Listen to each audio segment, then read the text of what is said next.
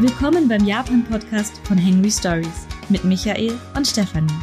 Ob Kyoto, Tokio oder die vielen Ziele dazwischen, wir nehmen euch mit auf unsere Reisen durch Japan.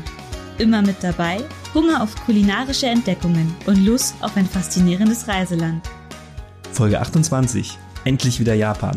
Unsere Planung für dieses Jahr. Heute erzählen wir euch ein bisschen was darüber, dass wir wieder nach Japan kommen. Oh mein Gott.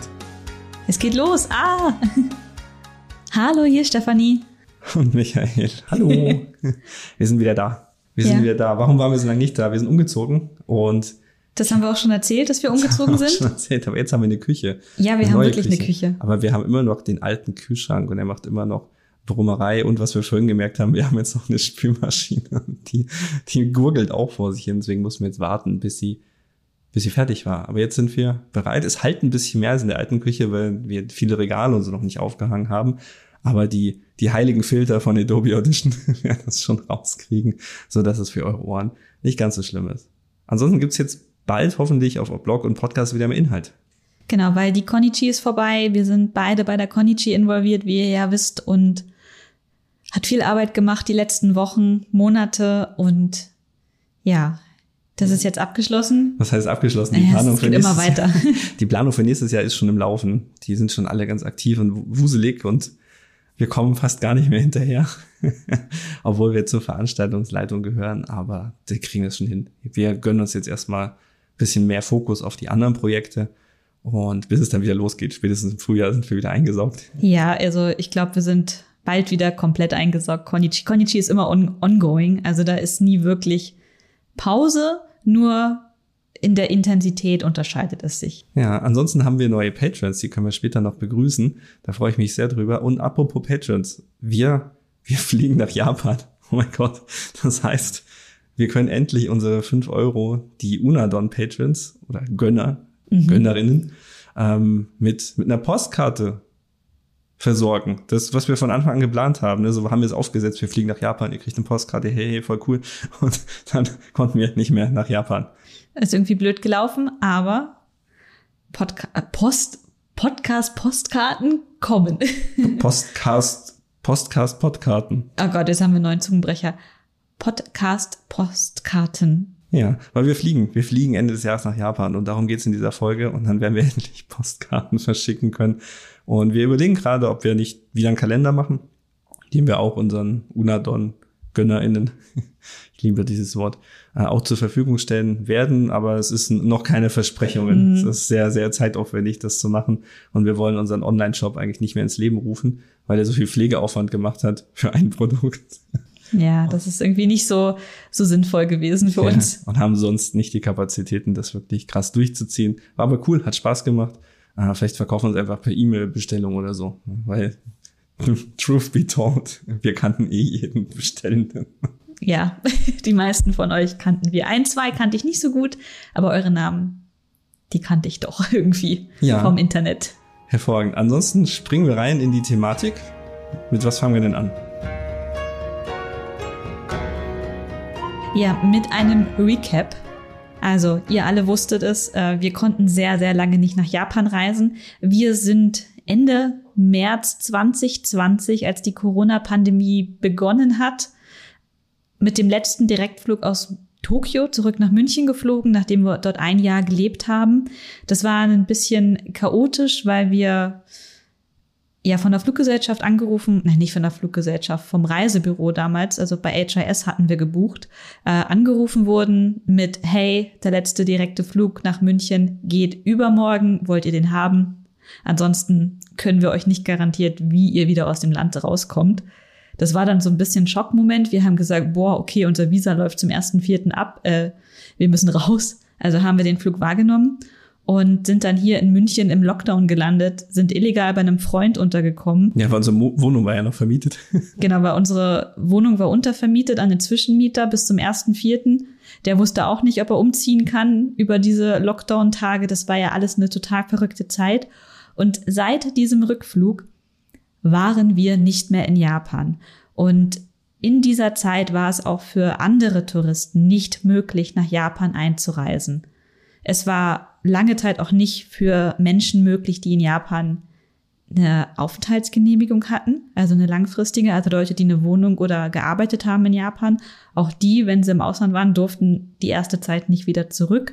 Und erst nach und nach wurde das ein bisschen lockerer, dass zum Beispiel auch wieder neue Studentenvisa und so ausgestellt wurden. Ja, und jetzt in den letzten paar Monaten haben wir vermehrt gesehen, ähm, dass Business Visa wieder ausgestellt wurden. Das heißt, wir haben in unserem Freundeskreis einige äh, Menschen, die, die über, über ein Business Connection eben wieder nach Japan rein durften. Und da waren wir natürlich fantastisch neidisch und haben auch überlegt, ob wir das nicht auch hinkriegen. Und wir hätten es auch hingekriegt, aber haben uns jetzt entschieden oder wurden von, von den Ereignissen quasi eingeholt. eingeholt ja, und müssen jetzt kein Business-Visum mehr beantragen.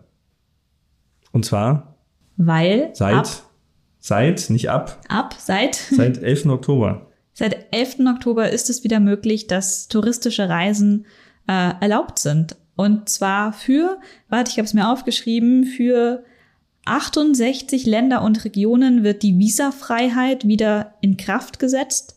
Das heißt, wir müssen, also unter anderem Deutschland, muss, um es nach Japan reisen zu können, als Tourist für 90 Tage Maximalaufenthalt nicht im Vorfeld ein Visa beantragen, sondern kriegt ein Visa am Flughafen in den Pass gestempelt, dass man sich für 90 Tage eben dort aufhalten darf. Genau, es ist, ist die Rückkehr zur normalen Regelung. Ähm, fragt, fragt uns nicht, wie das mit den 90 Tagen Verlängerung ist, die die Botschaft bei Beantragung vergeben kann. Das wissen wir nicht zum jetzigen Zeitpunkt. Ja, das wird sich auch erstmal finden wahrscheinlich. Was noch nicht wieder normal ist, ist tatsächlich sowas wie, man muss entweder bei der Einreise einen PCR-Test nachweisen, der maximal 72 Stunden vor Einreise ja gemacht wurde, oder ihr müsst dreimal geimpft sein. Aber auch nicht jeder Impfstoff ist da ja erlaubt.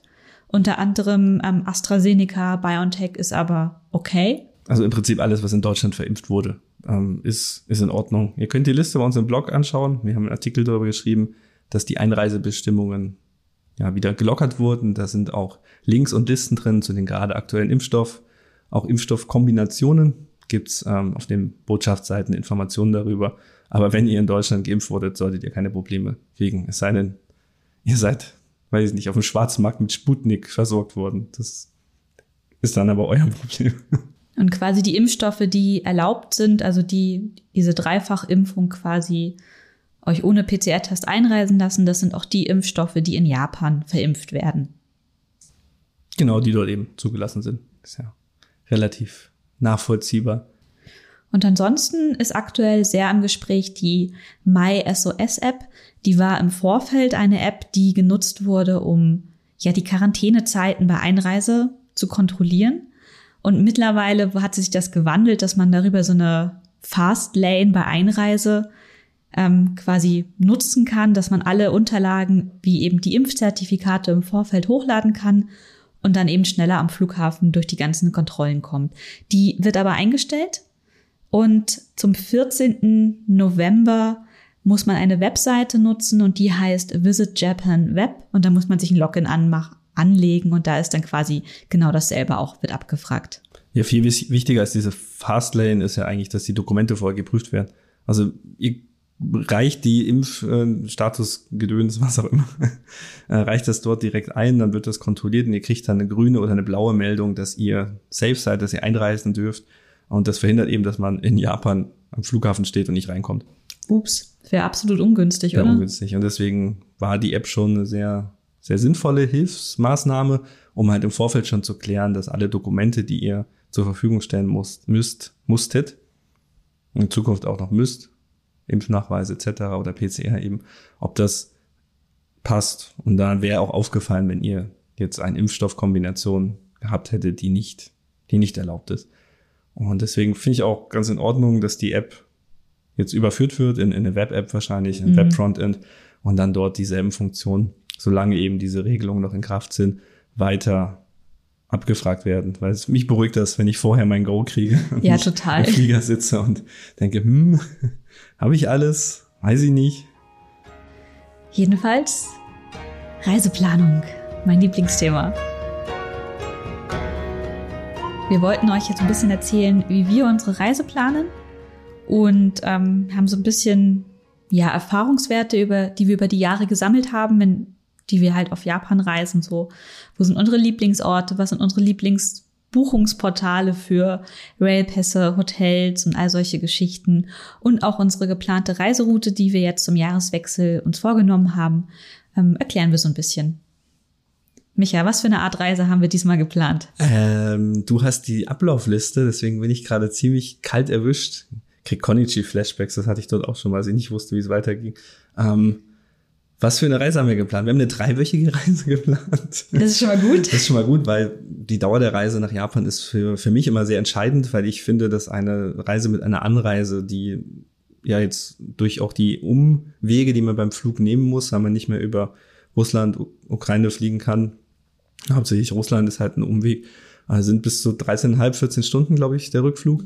Also relativ lang. Eine Zeit lang muss man auch über Alaska fliegen und lauter solche Geschichten. Und ich kenne unsere Route jetzt gar nicht, habe ich gar nicht nachgeprüft. Ist aber auch nicht so wichtig. Und für so eine lange Reise, finde ich, kann man, also zwei Wochen ist mir schon zu kurz, weil du bist ja mindestens zwei Tage auf Reisen. Vielleicht sogar mehr, wenn du noch zum Flughafen musst, dich vorbereiten musst, dann vielleicht noch umsteigst zwischendrin. Deswegen ist eine dreiwöchige Reise für mich eigentlich so das Minimum. Minimum. Länger geht nicht, weil irgendwann muss man auch mal wieder arbeiten gehen. Das ist jetzt so.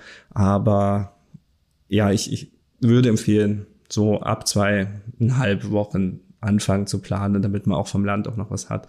Und wir wollen diesmal ein bisschen, ich will nicht sagen entschleunigt, ja. entschleunigt so ein, so ein schwieriges Wort, aber wir wollen etwas gemütlicher reisen. Wir haben früher dazu tendiert, jeden Tag an einem anderen Ort zu sein. Jeden Tag an einem anderen Hotel, vielleicht mal zwei Nächte, wenn man einen Ort länger genießen wollte. Das machen wir nicht mehr. Wir werden uns länger an verschiedenen Orten aufhalten und dann dort lieber Tagesausflüge machen und ja, so ein bisschen Walk down Memory Lane. Also wir schauen uns hauptsächlich Orte an, die wir schon kennen. Und das ist, glaube ich, ein ganz wichtiger Faktor bei der jetzigen Reise. Wir haben jetzt bewusst keine neuen Orte auf unsere Liste gesetzt, die wir gerne besuchen möchten. Also wir haben ja schon Reiserouten in der Schublade für Nordjapan, Hokkaido. Genauso auch ähm, fehlen uns noch so ein paar Sachen im Westen von Japan. Aber das haben wir jetzt alles erstmal außen vor gelassen, sondern wir zelebrieren einfach nur die Rückkehr, dass wir wieder nach Japan reisen können und besuchen unsere Lieblingsorte in ja unseren Lieblingsstädten. Aber die erzählen wir euch im Anschluss nochmal genauer. Mhm. Ich glaube, als nächstes kommt auf der Liste, wie wir buchen, oder? Wie wir so vorgehen. Genau, wie buchen wir unsere Japanreise? Also wir sind die, ja. Individual. Individualtouristen schlechthin. Wir buchen eigentlich, wir haben noch nie eine Pauschalreise gebucht. Ich glaube, ich kann das gar nicht. Ich weiß gar nicht, wie das geht. Ich war noch nie wirklich in einem Reisebüro, dass wir unsere letzten Japan-Flug über HIS, dieses Reisebüro gebucht haben, das war schon was ganz Besonderes für mich. Jedenfalls, wir buchen alles einzeln. Unsere Flüge buchen wir meistens bei den Fluggesellschaften direkt. Und damit haben wir bisher auch einfach echt gute Erfahrungen gemacht. Ja, das stimmt. Und diesmal haben wir wieder die Lufthansa genommen und haben ein bisschen Bauchschmerzen tatsächlich. Also wir buchen normalerweise A&A und das ist ganz oft Codeshare mit Lufthansa. Ähm, aber die Lufthansa hat sich in den letzten Jahren nicht als die zuverlässigste Fluggesellschaft herauskristallisiert und deswegen hoffen wir einfach, dass nicht gestreikt wird. Ja, und auch ähm, aus München heraus sind halt auch die Angebote, wie man nach Japan fliegen kann, sehr zurückgegangen. Wir haben nur noch eine Handvoll Direktflüge in der Woche aus München nach Tokio. Die meisten Flüge aus Deutschland gehen über Frankfurt. Und wir wollten halt einfach nicht umsteigen und da haben wir jetzt ausschließlich einen einzigen Flug, der an unseren Reisedaten ging, über die Lufthansa bekommen und den haben wir gebucht. Der auch ganz gut bezahlbar war, ja. muss man dazu sagen. Also wir haben früher immer so 800 Euro für einen Flug bezahlt. Das war zu guten Zeiten, wo es viel Auswahl gab und man auch mal ein, zwei Tage plus minus machen konnte, weil jeden Tag was ging oder nahezu jeden Tag. Und jetzt haben wir so ein, zwei Flüge in der Woche gesehen und haben aber trotzdem guten Preis bekommen. Wir haben jetzt Tausender pro Person mhm. hin und mhm. zurück für einen Direktflug nach Japan. Das ist nicht billig, das ist deutlich teurer als das, was wir früher hatten. Ich glaube, billigster Direktflug waren so 700, 800. Ja. Sind auch schon mit Umstiegen für 500 rübergekommen. Aber wir sind auch, ja, je älter man wird, desto mehr ist leider dieses Zeit ist Geld Credo da und ein Urlaubstag mehr ist für mich mittlerweile mehr wert, als wenn ich da ein bisschen mehr für einen Flug buchen muss. Also das ist, ja, da kommt man irgendwann hin. Das ist wohl so. Und uns ist halt auch sehr wichtig, zum Beispiel bei den Buchungen von der Lufthansa oder auch wenn man bei ANA direkt bucht, hat man ähm, zwei Koffer frei. Mhm. Und bei den ganzen günstigen Angeboten, die es aktuell halt irgendwie doch noch gibt, günstigeren Angebote. Richtig günstig sind sie ja nicht, aber da sind meistens keine Gepäckstücke dabei. Und du musst das halt auch wieder extra bezahlen. Und das finde ich dann halt auch immer wieder so super lästig, weil ich kaufe in Japan einfach sehr viel ein. Das muss ja alles wieder mit zurück nach Hause. ja, in der Tat. Also man zahlt dann am Ende die versteckten Kosten. Wobei jetzt auch Lufthansa auch eine Sitzplatz, Sitzplatzreservierung ist, kostet deutlich mehr als früher und auch extra. Und das war auch früher nicht so. Da war immer Sitzplatz mit drin, wobei wir halt meistens A&A gebucht haben. Aber du hast halt nicht mehr die Auswahl. Und gehen jetzt ein bisschen wieder dahin zurück, wo wir vor 20, 30 Jahren waren, dass Japan nicht mehr ganz so erreichbar ist, wie das jetzt die letzten 10, 15 Jahre war, sondern doch wieder ein etwas weiter entferntes Ziel wird, ähm, wo man nicht einfach mal so rüber jettet, weil es nicht so günstig ist. Und wir haben auch das Glück, wir haben sehr früh gebucht. Wir haben noch gebucht, bevor angekündigt wurde, dass die, dass die Einreise wieder möglich ist, weil wir Smart Guys oder Girls sind, ähm, haben so ein bisschen Nachrichten beobachtet und haben so gesehen, hm, der Chef von JR East, also einer der größten Bahngesellschaften in Japan, der beschwert sich bei der Regierung, so, dass er Touristen braucht und dass das alles lange nicht mehr tragbar ist. Und wenn man sich so ein bisschen beschäftigt mit Japan, vielleicht sogar Japanologie studiert hat. So wie der Micha. Keine Ahnung. Und dann weiß man schon, dass das schon ein Zeichen ist, wenn eine solche Person in so einer Position anfängt, an der Regierung zu nagen, dann weiß man, da ist was, da kommt was, da ist was im Busch.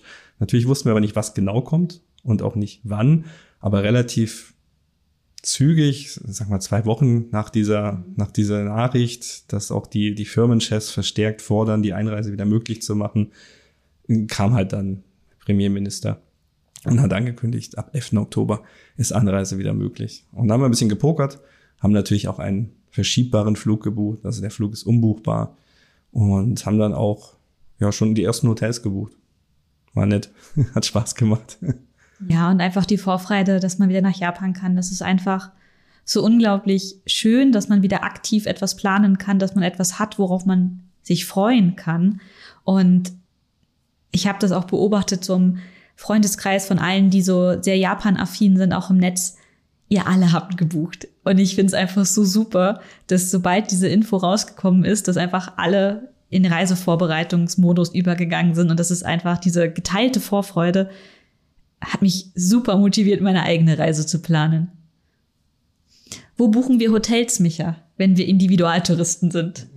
Das hat sich tatsächlich sehr geändert. Also früher habe ich ganz oft Hotels auf den japanischen Hotelseiten selber gebucht. Das lag daran, dass viele japanische Hotels, gerade die kleineren, die nicht zu Ketten gehören und vielleicht ähm, ja, Inhaber betrieben sind, ähm, einfach weder ein gescheites Online-Buchungstool hatten, noch ähm, irgendwo angebunden waren an, an Plattformen, die wir hier auch bei uns benutzen. Also Booking, Agoda. Schwierig war es einfach. Also gibt es ja ganz verschiedene Plattformen.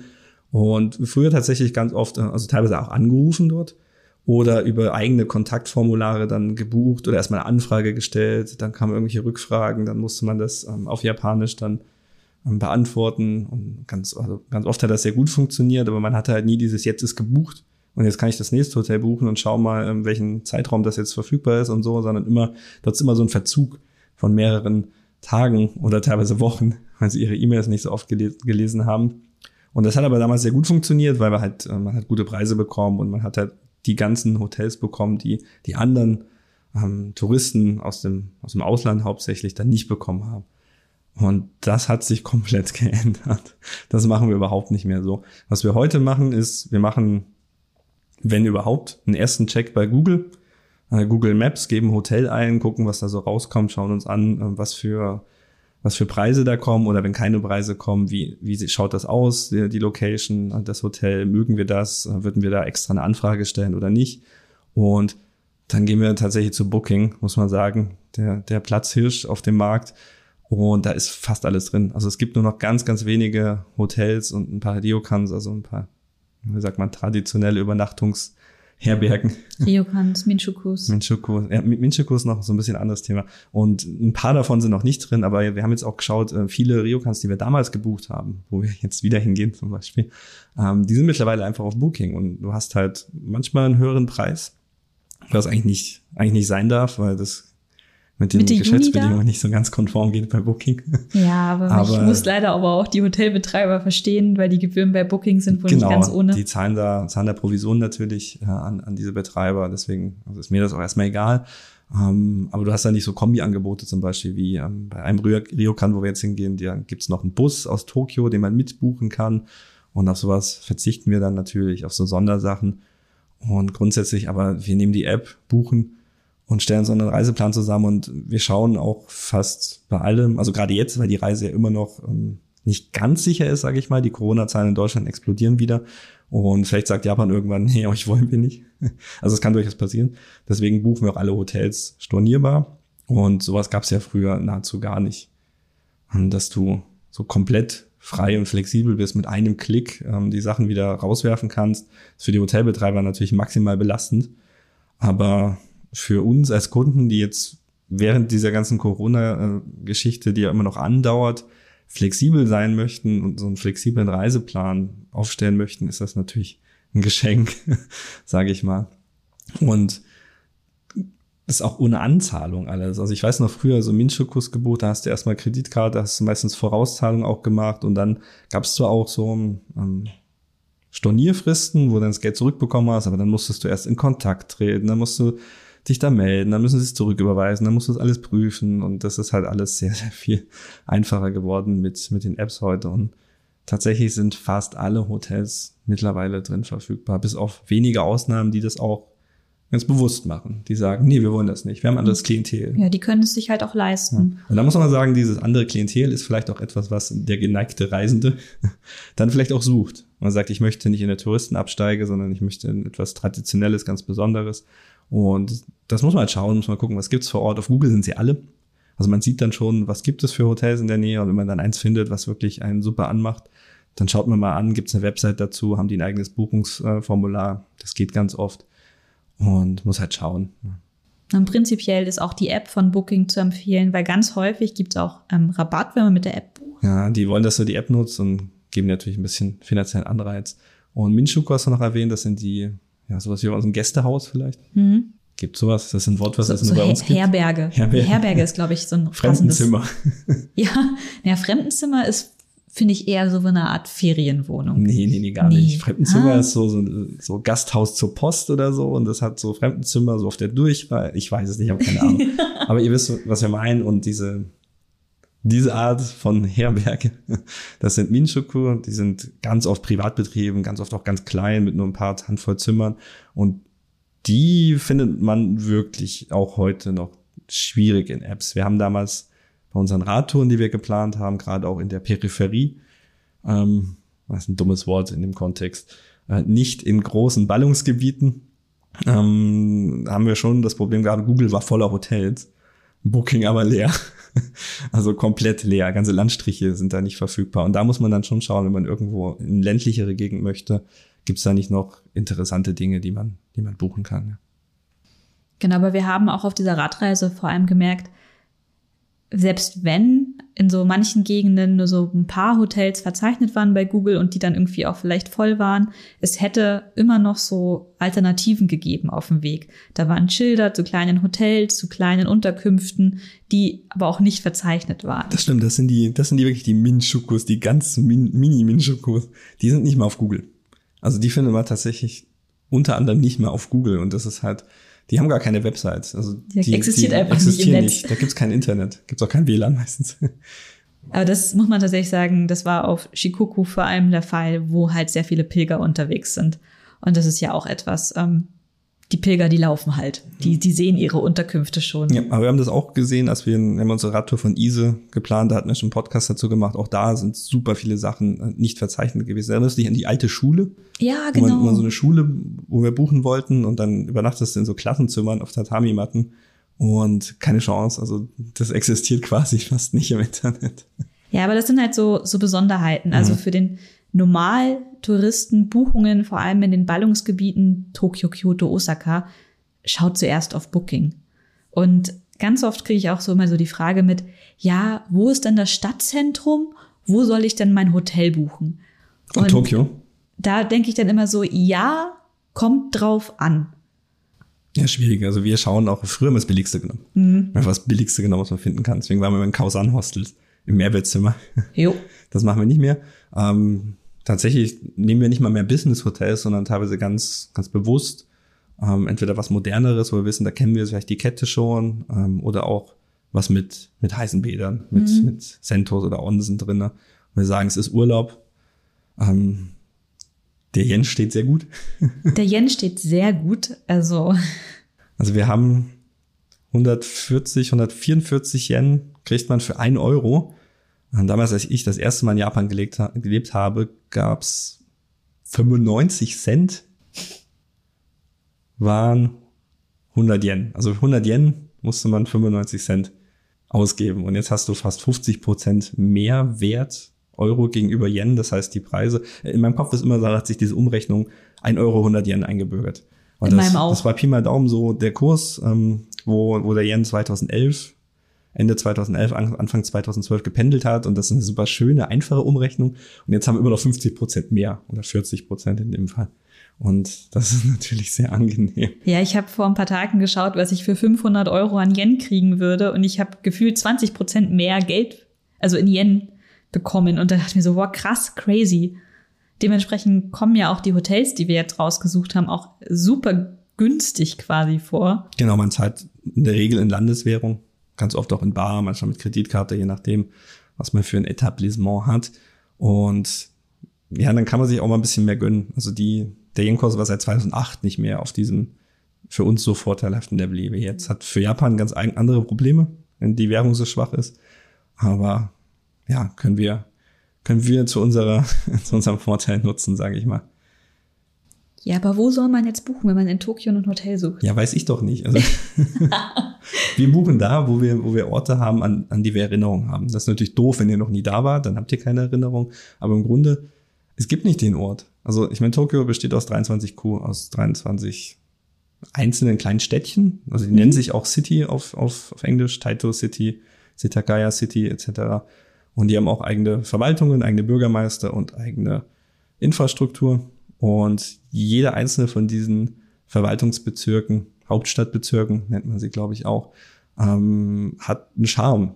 Und nicht jeder davon wird euch gefallen. Also es gibt Leute, die wollen nach Asakusa, weil da ist so ein bisschen bisschen Mit Tourist, Touristenfolklore, nenne ich jetzt mal. Wir haben mittlerweile ganz andere Orte, wo wir hingehen. Wir möchten nach Setagaya, wir möchten nach Shimokitazawa, wir möchten nach Ikebukuro, äh, weil dort Orte sind, wo wir etwas mit verbinden, die viel wichtiger sind für uns als äh, irgendwelche touristischen Kleinode wie weiß nicht, muss am Tokyo Tower sein. Obwohl wir auch Hotels angeschaut haben mit Blick auf Tokyo Tower. War nur ein bisschen teuer, konnten wir uns doch nicht ja, leisten. Ja, war irgendwie nicht ganz so unsere Preisklasse, muss ich tatsächlich sagen. Ja, also die Hotels ging schon, aber diese Blick auf Tokyo Tower Zimmer waren dann, nee, also. Nee. War ein bisschen zu viel Geld dafür, für eine Nacht. Genau. Da gehe ich lieber gut essen, mehrfach. Ja. Und deswegen, also ich glaube, es ist fast nicht möglich, zu sagen, es gibt diesen Ort. Wenn man sehr zentral sein möchte und auch schnell rauskommen möchte aus Tokio, wäre natürlich so Marunouchi, Nipponbashi, die, die Gegend ganz gut. Da sind auch viele Hotels, ähm, die sehr hochpreisig sind, also Mandarin Oriental und, und so weiter. Ja, die Ginza ist nicht fern. Die, die Ginza ist nicht fern und Ginza ist auch immer ein cooler Ort, um, Super ab, um schön, abzuhängen. Ja. und da kann man natürlich hin, aber da ist eigentlich auch nichts. Also gerade Marunouchi ist halt eigentlich ein Geschäftsviertel, ein Arbeitsviertel, Büros sind da ganz viele und wurde aber in den letzten Jahren aufgewertet. Also auch mit, mit Fußgängerstraßen, die dann gesperrt sind für den Autoverkehr und mit, mit Cafés und Geschäften. Also auch Marunouchi hat sich sehr positiv entwickelt. Und seit wir da waren, in den letzten zwei Jahren sind über drei, vier Hochhäuser entstanden. Ne? Ja. Mal gucken. Also prinzipiell die Veränderungen über die letzten Pandemiejahre sind halt schon enorm. Also wir haben unsere Lieblingsorte sind auf Google geschaut, Lieblingsrestaurants und Cafés und so. Und einige von denen existieren nicht mehr. Das war zu erwarten über die Pandemiezeit. Ja, aber auch so, ne? Tokio ist eine sehr, sehr schnelllebige ja. Stadt. Da guckst du einmal guckst einmal nicht hin und dann. Dann hat sich schon was verändert. Kannst das Stadtviertel da, keine Ahnung. Ja. ja, was sich auch verändert hat und was auch weg ist, ist Hyperdia. Ich bin einfach geschockt. Ich habe das nicht mitbekommen. Hyperdia ist eine Webseite, auch eine nicht ganz so gute Web, äh, eine App gewesen, wo man äh, Zugverbindungen raussuchen konnte. Und der absolute Vorteil von dieser Webseite war, man konnte sagen, hey, man hat einen JR Rail Pass und dann kann man sich nur Verbindungen anzeigen lassen, die ausschließlich innerhalb dieses Rail Passes Systems möglich sind. Ja, und das ist jetzt weg. Gibt's nicht, ja. Also Hyperia, Hyperia, Hyperia. Ich habe keine Ahnung. Hat noch eine englische Seite, deswegen war die auch für ausländische Touristen ähm, so, so attraktiv. Und diese Filterfunktion war eigentlich nahezu einmalig. Es gibt noch ein paar andere Webseiten, die das hinkriegen. Wir haben aber jetzt bei den ersten Tests jetzt nichts nichts so wirklich gemocht, sage ich mal. Also Navitime ist ein japanischer Service, der hat auch nicht so ultra gut funktioniert. Aber man muss dazu sagen, diese Möglichkeit Nozomis und was war es noch? Weiß ich nicht. Sakuras? Nee, Sakura darf man fahren. Zwei, zwei Arten von Shinkansen, von denen einer der Nozomis rauszufiltern, die ist exklusiv nur für Railpass-Inhaber überhaupt relevant. Keiner in Japan würde, würde sagen, hm, dann fahre ich nicht Nozomi, weil kostet im Wesentlichen genauso viel. Und ist schneller. Und nur wenn du halt auf, auf Stationen zwischendrin aussteigen möchtest, die ja der Nozomi nicht anfährt, würdest du überhaupt auf einen langsamen Zug umsteigen. Deswegen gibt es, glaube ich, kein, kein Need, kein, wie sagt man auf Deutsch, keine Notwendigkeit für Hyperdia, diesen Service überhaupt jetzt über die Pandemie, aber war er völlig nutzlos, mhm. hat überhaupt niemand was gebracht. Und jetzt überleg mal, was würdest du nutzen, wenn du in Japan dort lebend den, den Verkehr nutzen möchtest, du wirst einfach auf Google oder, oder deinem Apple-Gerät, was auch immer da drauf ist, eine Navigation starten und fertig. Ja, und dazu kommt ja auch noch, dass die Ausländer, die in Japan während der Pandemiezeit gelebt haben, die hätten so oder so auch keinen Railpass nutzen können, weil die Railpässe immer ausschließ ausschließlich für die Nutzung von Touristen sind. Hm. Es gibt so ein paar Ausnahmen, wie den Tokyo White Pass, den man auch als in Japan lebender Ausländer nutzen kann. Aber das ist eher die Ausnahme. Hm. Gab es jetzt mal so in den letzten Monaten so, so Pilotprojekte, mhm. oder? Das halt wegen Pandemie auch die Leute, die dort leben, durften den, glaube ich, nutzen. Ja, also JR hat halt versucht, irgendwie Geld einzunehmen, offensichtlich. ja, so oder so. Ähm, was wir gefunden haben, ist die, die Travel-App von der JNTO, das ist die Japanese National Travel Organization, also die Fremdenverkehrszentrale, heißt das so? Ja. Ähm, in Japan, die haben auch in Deutschland, ähm, ja, sind sie auch aktiv und haben wir auch schon ein paar Mal was mit ihnen gemacht. Instagram Lives und sowas sind super liebe Leute. Und wir haben die App gar nicht so im Blick gehabt, die gab es schon länger, die war damals ja einfach. Ja, aber sie wurde mal. ausgebaut über die letzten Jahre und hat aber auch so einen ähm, Suchmodus für Routen. Genau, und da kann man sich einen Railpass oder einen Pass eines von diesen Area-Pässen heißen die, den man besitzt, auswählen und dann sieht man die Züge markiert mit so einer Flag, mit so einer Markierung. Ähm, das kannst du mit deinem Railpass kostenlos nutzen. Wir haben noch keine Möglichkeit gefunden, ein Filterkriterium zu setzen, also zu sagen, die ähm, Nozomi-Züge, die möchten wir gar nicht angezeigt werden, möcht, möchten wir gar nicht angezeigt haben. Sie werden trotzdem angezeigt. Man muss dann immer in jede Verbindung reingehen und schauen, ähm, fehlt da irgendwie eine, ein Teilstück, wo, mhm. wo der Railpass nicht geht. Aber trotzdem kriegst du immer mehrere Verbindungen und kannst dann, kannst dann reinschauen und schauen, aha, diese Verbindung darf ich nutzen. Und das ist bisher das, was am nächsten da rankommt an das, was wir benötigen und was wir eigentlich auch gut finden. Und die Funktionsweise der App ist in Ordnung. Die hat tatsächlich auch viele Hotels mit drin. Also es ist nicht nur eine Stationssuche, das heißt, du kannst direkt zu deinem Hotel eine, eine Route, eine Navigation starten und ist halt, ne, ist halt Fremdenverkehrszentrale, macht auch Sinn. Und das fand ich sehr, sehr cool. Also es hat mir eigentlich ganz gut gefallen. Würde ich jetzt erstmal nutzen bei der nächsten Reise, so ein bisschen Erfahrungen sammeln, ähm, weil bei Google Maps zum Beispiel, wenn du da Navigation startest, dann siehst du halt gar nicht mehr, ähm, ist mein Raypass jetzt gültig dort. Und wir wissen es natürlich, wenn da steht Nozomi-Zug, dann Achtung, Alarmglocken, wenn da steht Tobu Railways oder so, irgendwas, was jetzt nicht JR ist, dann Achtung, Alarmglocken. Aber ja, das dieses Wissen hast du ja normalerweise nicht. Ja, also wir haben es vor allem jetzt gemerkt, als wir unsere Reisen für London oder auch für Paris geplant haben. Wir sind so wenig bewandert mit dem Zugsystem, mit der allgemein mit den Städten dort, dass wir auch erstmal so völlig lost waren und auch die ganzen Infos ein bisschen überfordernd waren, also was muss ich jetzt buchen, was sind die Verbindungen, wo suche ich am besten. Das war halt alles ein bisschen viel. Also ich, Tarifsysteme, was für, für Zeitkarten gibt es auch. Hat uns, also in Paris haben wir irgendwas gekauft, das war dann viel zu teuer. Da war aber dann noch ein Rabatt drin für, für den Tour Montparnasse, also diese Aussichtsplattform. Und dachte mir, dann gehen wir jetzt wenigstens noch da hoch. Dann nutzen wir das noch aus. Was auch äh, cool war, hat mir gefallen. Aber egal. Und, ja. und sowas, also ich habe auch total ein bisschen den Fokus verloren äh, darauf, dass die Sachen, die wir einfach wissen, die für uns selbstverständlich sind, dass viele Leute, die halt noch nicht in Japan waren oder nur selten in Japan sind, dass die vielleicht noch mal eine Einführung brauchen und vielleicht schreiben wir auch noch mal ein paar Blogartikel, die noch mal ein bisschen einfacher an das Thema mhm. Zugsystem in Japan oder so rangehen, weil es halt für mich einfach setzt sich rein und verlosen, ja, aber so einfach ist es nicht. so einfach ist es nicht. Reservierte Plätze, unreservierte Abteile und all diese Geschichten. Ja, JR, nicht JR, Privatfirma, ähm, wobei JR ist auch Privatfirma, ja. Seit aber es ist halt alles nicht, nicht ganz so easy. Was übrigens auch neu ist, ab, ab sofort, ist, dass man, also früher hat man für den Railpass so eine A5 Kärtchen bekommen, das musste man immer vor sich hertragen, man konnte damit winken, dann konnte man durch diese Ticketgates durchgehen. Ja, aber du musstest auch immer warten, wenn gerade irgendjemand äh, mal wieder nicht wusste, wo die nächste Toilette ist und sich das in zehn Minuten lang erklären lassen musste, dann standst du dann dahinter und dachtest, hier, mein Zug fährt gleich. Lass mich durch. Also nochmal zur Erklärung, apropos Zugsystem in Japan. Ähm, wenn man mit diesem JR-Pass hat, dann muss man durch so eine Schranke durch. Und eigentlich ist nahezu jeder JR-Bahnhof in Japan mit einem Männchen besetzt oder einem Angestellten, die halt das kurz kontrollieren.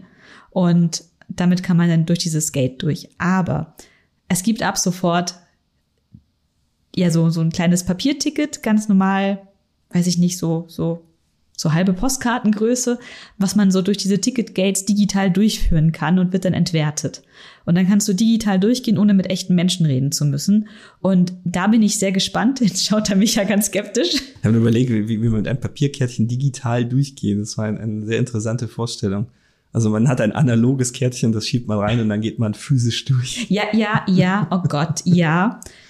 Also es ist auch, glaube ich, nicht digital, es ist einfach nur automatisiert. Auto, automatisiert, ja. ah, das also war du, das. Du musst ja nicht warten auf eine Person, die deine Fahrkarte prüft, ja, und die halt beschäftigt ist, vielleicht gerade mit anderen Leuten. Das hatten wir super oft, gerade in den großen Umsteige- oder mhm. Touristenbahnhöfen. Kyoto Station, Tokyo Station, äh, dass halt Leute halt völlig zu Recht halt sich dahin wenden und sagen, hey, ich brauche eine Info und dann erklären die halt Millionen Jahre lang irgendetwas und du kommst nicht durch, weil der Weg ist halt der zu. Weg halt versperrt ist und deswegen bin ich super super dankbar, dass man durch die wie heißen die denn Kaiser, Kaiserzus, die Kaiserzus. Die Ticketgates. Automated, Automated Ticket Gate oder so. Dass man einfach durchlaufen kann jetzt, ohne dass man halt jedes Mal jedes Mal warten muss. Hat auch einen Nachteil, wenn du es verlierst, hast du ein Problem. Ja, das stimmt tatsächlich. Also da habe ich schon so ein paar Geschichten gelesen, dass sie da wohl etwas strenger sind und man kann, während, wenn man schon einen Railpass gekauft hat, auf seinen Namen irgendwie auch keinen weiteren dazu kaufen für die Gültigkeitsdauer, wo der vorherige gegolten hat. Und wenn du den verloren hast, ist halt ja irgendwie blöd. Also mal schauen, wie sie das dann vor Ort auch lösen. Also bin einfach sehr nicht, gespannt. Einfach nicht verlieren. Ich glaube, bei dem alten Raypass war Verlieren auch ein massives Problem. Mhm. Also es war nicht lustig. Also wir haben es zum Glück nicht gehabt, aber mal schauen. Das äh, kriegt man dann schon hin. Ich freue mich auf jeden Fall darauf, nicht mehr warten zu müssen und einfach in den Zug reinspringen zu können. Ja, und für die ähm, Insta-Joshis unter euch, wie ich es bin, ähm, ich brauche immer Internet auf meinem Handy in Japan. Ja, auch die Wi-Fi-Angebote haben zugenommen, als wir jetzt in Tokio gelebt haben. Sehr viele Wi-Fi zur Verfügung gehabt. Aber ich habe es immer ganz gerne, wenn ich noch mal so ein was anderes habe, wie zum Beispiel eine SIM-Karte oder ein Wi-Fi-Ei haben wir auch schon getestet. Aber ähm, ganz viele Touristen nehmen halt immer so einen mobilen Wi-Fi-Router. Aber bei uns hat sich eingespielt, naja, wir trennen uns ja auch unterwegs mal. Und wenn man diesen äh, mobilen Wi-Fi-Router hat, das, da ist halt ja auch nur eine SIM-Karte drinne. Dann muss man zusammenbleiben. Das ist ein weiteres Gerät, was aufgeladen werden muss am Abend. Neben unseren Kameras und Laptops und Handys und was weiß ich nicht noch alles. Und das ist uns einfach zu viel. Und deswegen sind wir SIM-Karten-Fans, die wir uns vor Ort kaufen. Jetzt habe ich nochmal recherchiert, was es so für SIM-Kartenangebote über die Jahre gibt. Und ja, es gibt ja so Touristen-SIM-Karten, die für so unterschiedlichen Zeitraum gültig sind. Was mich da jetzt aber rückblickend bisschen nervt, ist, dass die alle einen Datenvolumen-Limit haben. Also da hast du so eine SIM-Karte, die kannst du für ein paar tausend Yen kaufen, die hat aber nur so ein, zwei Gigabyte. Und dann denke ich mir so, wow, hallo, das ist, äh, das habe ich in ein paar Tagen weg, wenn ich viele Reels schaue, wenn ich auf Instagram viele Fotos angucke, wenn ich auch selber was teile. Uh, Katastrophe. Da fühle ich mich schon gleich gestresst, wenn ich einfach diesen, diese tickende Datenvolumengrenze habe im Hinterkopf. Und jetzt habe ich nochmal geschaut, Sakura Mobile hat auch kein Limit, aber kostet für 30 Tage 9000 Yen. Finde ich trotz des aktuellen sehr guten Yen-Kurses doch ein bisschen teuer. Ja, was sind das? 70 Euro knapp, ne? Ja. Also ich finde es okay. Es ist okay. Wir waren damals immer bei Sakura Mobile, waren auch sehr zufrieden mit der Netzabdeckung und auch mit dem Personal vor Ort. Ich hatte damals auch meinen Einjahresvertrag mit Telefonnummer bei Ihnen. Ja, ich Ähm, auch. Und Nachteil ist halt, dass so, du musst die Karte in Japan entgegennehmen. Also wir waren dann entweder dort im Büro in Shinjuku oder auf der Post in Shinjuku waren wir auch schon. Man kann es theoretisch auch am Flughafen abholen, aber dann auch nur zu bestimmten Öffnungszeiten und das war uns immer zu heiß. und das hat so, so ein bisschen die Nachteile, ja. Ja, aber ansonsten Sakura Mobile ist schon, ist schon ein gutes Angebot. Und dann bin ich jetzt vor kurzem auch bei HIS wieder drüber gestolpert. Die haben auch eine SIM-Karte ohne Datenlimit im Angebot für nur 40 Euro. Vielleicht zum Kontext, HRS ist ein Reisebüro, ein japanisches, eine japanische Firma, die haben halt Filialen auch unter anderem in Düsseldorf, aber auch in München bei uns. Hatten mal zwei, jetzt nur noch eine mit Lad- Ladengeschäft. Ähm, da gibt's sehr leckere Sachen. Wagyu zum Beispiel. Ja, und eine sehr gute Auswahl an japanischen Spirituosen, also so Sake, Umeshu. Schaut auf jeden Fall mal vorbei. Und die machen jetzt ihre, ihre Reisebüro-Tätigkeit, also eigentlich ihre ursprüngliche Tätigkeit, machen die jetzt aus diesem, aus diesem kleinen Tante-Emma-Laden. Das ist total cool. Genau, und mit dem einen Mitarbeiter aus München habe ich schon ein bisschen gequatscht, als wir uns das letzte Mal dort Wagyu gekauft haben. Und ähm, ja, da hat mir auch seine SIM-Karte empfohlen. Er meinte, da gibt es ein Limit von zwei Gigabyte pro Tag. Aber da habe ich mir gedacht, okay, zwei Gigabyte am Tag, das schafft selbst ich eigentlich nicht. Und dementsprechend sind wir eigentlich, ja, glaube ich, jetzt ganz gut in der Vorplanung. Und die nächsten Themen auf unserer Liste wären die Reiseroute. Mhm. Mhm. Wir haben ja schon angekündigt, dass wir ein bisschen, bisschen ja, ruhiger, nicht mehr so wild wie früher reisen. Und ich würde sagen, wir fangen einfach mal an mit der ersten Station. Und zwar, wir landen in Haneda, Tokio und wir werden mit dem Taxi vom Flughafen nach Shimokitazawa fahren.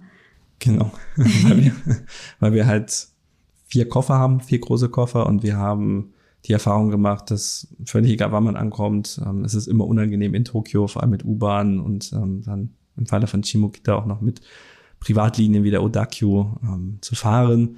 Und wenn man die Preise aufrechnet, dann kommt man, also es ist schon teuer, Taxifahren, also um die 70 bis 80 Euro zahlt man im Schnitt, um in die Stadt reinzufahren. Aber unsere, unsere geistige Gesundheit ist es das mittlerweile wert, ähm, zumal wir auch ein bisschen, bisschen uns beeilen müssen an diesem Tag. Genau, weil wir landen am Silvestertag in Tokio und wir haben dann noch ein bisschen was vor. Wir fliegen hier in München los, sind dann angekommen, checken ein in unserem Hotel, das Mustard Hotel in Shimokita. Und das Schöne ist, als wir Tokio verlassen haben 2020, ähm, gab es keine Hotels in Shimokita. Und selbst wenn wir dort hätten übernachten wollen, wäre es nicht möglich gewesen. Ja, ich weiß nicht, ob das schön ist oder nicht. Die also Anwohner Ja. finden es nicht so gut. Ja, Ähm, es gab tatsächlich sogar Proteste und ähm, Protestschilder und Protestaktionen. Da habe ich so ein paar Fotos von äh, gemacht, äh, dass man kein Hotel in Shimokita-sama braucht. Dass man eh schon so ein beliebtes Viertel ist und dass man nicht noch Touristeninflux braucht in, in diesem Ort. Und dazu wissen, ich habe mich sehr viel mit Shimokita-sama beschäftigt. War einer der Hauptgründe, warum ich überhaupt drüben war, ein Jahr lang und war nahezu ja, wöchentlich dort. Und Hotels sind relativ neu. Es gibt das Mustard Hotels. Das ist auch nicht mehr direkt in Shimokitazawa, sondern in, ich glaube, Higashikitazawa. So ein bisschen Ähm, an der Bahn, an der ja, ehemaligen An der Bahnlinie ehemaligen, lang. an der ehemaligen Odakyu-Bahnlinie. Und es gibt jetzt noch ein, ein, so eine Art Onsen-Ryokan. Also die haben da auch so ein Onsen. Ja, das richtig das Wasser habe. wird von Hakone dahin Auf gekarrt. jeden Fall gibt's da jetzt schon mal zwei oder drei Hotels, ein paar Ferienwohnungen ähm, entstehen auch. Ob das jetzt gut oder schlecht ist, möchte ich nicht drüber urteilen. Gerade bei Ferienwohnungen und Airbnbs bin ich auch immer sehr skeptisch. Das eigentlich nicht gut finde, ähm, was da an Wohnraum vernichtet wird. Aber wir haben jetzt die Möglichkeit, zum ersten Mal in Shimokitazawa auch mal das Nachtleben zu genießen, weil wir ja auch relativ weit weg gewohnt haben und die U-Bahn, ich sage nicht, U-Bahn gibt's gar nicht, die Bahnverbindung ist jetzt nicht so toll dorthin. Das heißt, wir mussten entweder relativ früh weg und früh heißt so gegen elf, damit wir noch zu Hause ankommen konnten. Oder wir sind mit dem Fahrrad unterwegs gewesen, da kommen natürlich abends wenig dem, dem, Nacht, dem Nachtleben frönen, sage ich mal.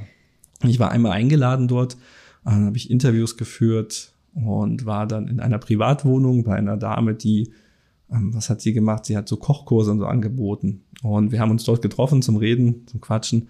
Und sie hat hat halt gezeigt, was sie so macht und ich muss dann halt um elf musste ich dann gehen und alle so, hä, was, warum und fahren um ein Taxi zurück und damals, naja, war nicht das Geld nicht so locker, sag ich mal.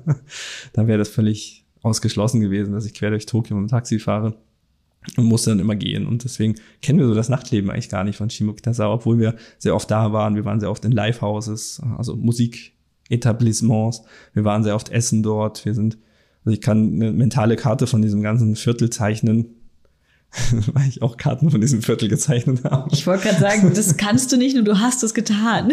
Und also meine Karten von Shimokita in meinem Kopf sind, ähm, wo sind die Second-Hand-Läden, wo ich gerne einkaufe? Wo sind die Cafés, wo ich gerne hingegangen bin? Wo kann ich 7-Eleven Geld abheben? Das ist meine Karte von Shimokita. Okay. Okay. Okay. und jedenfalls, ich freue mich einfach total, dass wir dort ähm, übernachten werden und einfach an diesem Ort nochmal Zeit verbringen können. Ja, es gibt halt so ein bisschen auch einen anderen Einblick vielleicht in, in, in ja, ich meine, wir kennen das Viertel, so ist jetzt nicht. Aber ich glaube, es ist noch mal cooler, wenn man dann wirklich am Abend einfach mal in einer Bar einen Absacker trinken kann. Dann geht man einfach heim und muss nicht noch mit der Odakio nach Shinjuku fahren und dann von Shinjuku noch nach Takada Nobaba und von Takada Nobaba noch nach Waseda. Das war schon immer relativ, also mit dem Fahrrad waren wir schneller, ne? Deswegen sind wir mit dem Fahrrad hingefahren. Genau, wir sind fast konnten. immer mit dem Fahrrad hingefahren. Ich bin einmal mit der Bahn alleine zurück, bin natürlich irgendwo anders rausgekommen und ich habe mich so geschämt, dass ich mich ja erst nicht erzählen wollte, dass ich in die falsche Richtung gefahren bin. Ah. Ja, und man muss sagen, Shimo Kitazawa macht ja auch einen massiven Änderungsprozess durch, der ganze Bahnhof. Also da gab es eine, eine, Zuglinie, die Odakyu, die wurde jetzt vor mehreren Jahren schon in den Untergrund verlegt, in einen Tunnel. Und oben drüber blieb halt ja eine Brachfläche übrig. Und diese Brachfläche, da wurde jahrelang drum äh, gekämpft, was passiert damit, äh, was, wie möchten wir es nutzen, wird das jetzt privat genutzt, wird das als öffentlicher Park genutzt, entsteht eine Green Line oder entsteht ein Geschäftsviertel oder sowas? Und die, die Nutzung ist jetzt doch sehr kommerzialisiert, muss man sagen. Ähm, es sind unter anderem das Hotel entstanden, wo wir drinnen sind, aber man muss auch sagen, da war halt vorher auch eine Zuglinie, ne? Und wir sind gespannt jetzt, äh, als wir geflogen sind letztes, vorletztes, vorvorletztes, 2020, Da war viel schon beschlossen. Wir haben ja auch diese ganzen Pläne, die dort entworfen wurden, haben wir mit, mit begleitet und ich war dann auch bei Bürgerversammlungen, habe mir das angeschaut, wie darüber auch äh, gerungen wurde. Es ein sehr einseitiges Ringen waren. Es war ein Vorstellen und dann ein Meckern. Und viele, viele haben sie, glaube ich, nicht erreicht. Ähm, aber jetzt dann mal auch zu sehen, was ist dann wirklich, was ist draus geworden, und was ist auch aus dieser neuen Einkaufspassage geworden, die unter der Keo-Zuglinie zum Beispiel entstanden ist.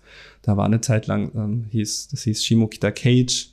Da war einfach so ein Käfig, so eine Art Event-Space und da haben die verschiedene Sachen drin gemacht und da haben die jetzt auch ähm, Dinge neu reingebaut. Und jetzt das mal zu, nochmal zu verifizieren, zu schauen, was hat sich in zwei Jahren geändert und dann aber auch Zeit zu haben und auch am Abend mal vielleicht spazieren zu gehen, nochmal irgendwo was essen zu gehen da freue ich mich sehr drauf. Und das ist der Grund, warum wir Shimokita Saba gewählt haben diesmal. Und wir bleiben für fünf Nächte dort. Genau, wir werden natürlich auch Tagesausflüge machen. Wir werden uns mit Freunden treffen. Ähm, ganz viele, es sind so viele. Ich hoffe, wir kriegen alle. Ja, ich hoffe, wir kriegen einfach, ich hoffe echt, wir kriegen alle Bekannte und Freunde, die gerade in Tokio sind, unter. Ihr müsst zu uns kommen. Kommt zu, nach Shimokitazawa, das ist gut. Das ist ein guter Ort. Wir freuen uns auch sehr auf den Senbei-Mann. Oh Gott, ich der Senbei-Mann. Ich hoffe, ihm geht's gut. Er war schon sehr alt, damals schon. Aber der Laden gibt, den gibt's immer noch. Bei Google ist er noch verzeichnet. Er ist nicht geschlossen. Und ich, ich freue mich darauf, die, die süßen Senbei Reiskräcker mit Matcha und Zucker zu essen. Und ich, oh Gott, wenn ich jetzt dran denke, die will ich einfach schon ewig wieder essen und ich krieg sie einfach hm. hier nicht. Ja, passenderweise gibt's auch gerade wieder einen neuen Anime, der auch in Shimokitazawa spielt. Wie heißt der? Bochi Sarok. Bocci-Dog. und haben wir gleich gesehen, die Straßenzüge, aha, in diesem Livehouse ist sie. Da fahren wir doch schon. Ach, es war, also es war super. Wir haben diesen Anime angefangen zu schauen. Ich habe äh, den Trailer, also ich mache meistens immer so, so Anime-Spotting, was gucken wir? Und ich habe schon die Trailer angeschaut und dachte, ah ja, Musikanime, süße Mädchen finde ich sowieso immer gut. Und dann habe ich so ein paar Straßenzüge im Trailer gesehen und dachte mir, ah, das könnte doch, das sieht schon so aus ist das Shimokita? Ach, man kann es jetzt nicht genau erkennen. Und dachte mir, okay, schaue ich trotzdem in den Anime rein, weil es mich prinzipiell interessiert hat. Und dann waren wir im Anime und bam, es war Shimokita. Und ich dachte mir, nice. Hm. Ja, wir sind zum 31. Dezember landen wir mittags, mhm. hoffentlich. Hoffentlich, wenn ähm, es nicht schlimm ist. Dann werden wir mit dem Taxi darüber cruisen, werden unser Gepäck abgeben und werden dann sofort nach Odaiba fahren, weil es gibt ja in Japan kein Feuerwerk zu Silvester. Aber es gibt auf Odaiba jeden Samstag im Dezember ein Feuerwerk um 18 Uhr, glaube ich. Um 18 Uhr. Und jetzt ist zufälligerweise der 31. wie auch schon mal, als wir dort waren, vor vier Jahren oder so, weiß ich gar nicht mehr, wann das war. Ähm, 2017? Irgendwann mal, ähm, ist der Samstag, der 31. Samstag. Das heißt, es wird Samstagabend ein Feuerwerk geben auf Odaiba. Und, und das möchten wir gerne sehen. Genau, wir kennen dieses Feuerwerk, es ist auch, ja, irgendwann wird es auch langweilig, es ist immer dasselbe, weil wir ja traditionell eigentlich immer bei der Comic-Key helfen. Und wenn, wir da sind und dann am Abend ähm, man halt zusammen essen geht an diesem Abend. Und äh, beim letzten Mal, als wir da waren, war halt das Feuerwerk auch da und wir konnten es von der Hotelterrasse aus sehen und nee, von der Restaurant. Von der Restaurantterrasse. Und das war schon ziemlich Premium. Es war super Premium. Unter uns haben sich die Leute gestaut und wir stehen da oben so alleine in diesem Restaurant. ja, das war, das war gut. Und ja, diesmal können wir nicht auf die Comic weil die ist nur zwei Tage dieses Jahr. Am 30. und 31. Am 31. Und das wird ein bisschen knapp. Das wird ein bisschen arg knapp. Ja. Und dann treffen wir uns mit Freunden, mhm. die auch zufällig gerade in Japan sind. Also sind auch hier aus Deutschland. Wir haben sie jetzt auch am Konnichi-Wochenende gesehen. So ein Zufall. Sowas aber auch. Und mit denen werden wir dann den Silvesterabend verbringen. Wir möchten dann auch zum ersten Mal für mich einen Tempel besuchen zu Mitternacht und diese Glockenschläge beobachten. Ja, kann man auch selber mitmachen. Also im mhm. Normalfall, wenn es jetzt nicht so super voll ist, 108 Glockenschläge ähm, werden ab Mitternacht getätigt. Wir müssen Soba essen. Toshikoshi Soba, ja. Hm. Bisschen Amasake trinken. Ja. Also in vielen Tempeln, in vielen Nachbarschaften ist halt ähm, so ein Neujahrstag, also Silvesterabend, also Mitternacht. Äh, ist nicht viel los, ist nicht Party, aber es ist so, ein, so ein ruhiges Treiben. Auf den Tempelgeländen sind ganz oft so kleine Buden mit, mit Amasake heißt das. Das ist so ein, ein fermentierter, süßer Reis. Ja, so ein, so ein Alkohol. So eine Art Sake mit sehr flockig. Ja, ist halt noch mit diesem Kochi-Reis. Hm, aber ist heiß. Also heiß. ist ein bisschen wie Glühwein auf Japanisch. Aber ich trinke immer noch lieber Glühwein als Hamasake. Hot the Wine. the Wine. Ähm, und dann am 1.1. ist natürlich ganz, ganz wichtig, äh, Fukubukuru. Ja, aber jagen. wo waren wir hin? Wir waren eigentlich zum Tempel in Setagaya, ähm, zum Gotokuji. Das mm. ist, den kennt ihr vielleicht, das ist so dieser Winkelkatzentempel.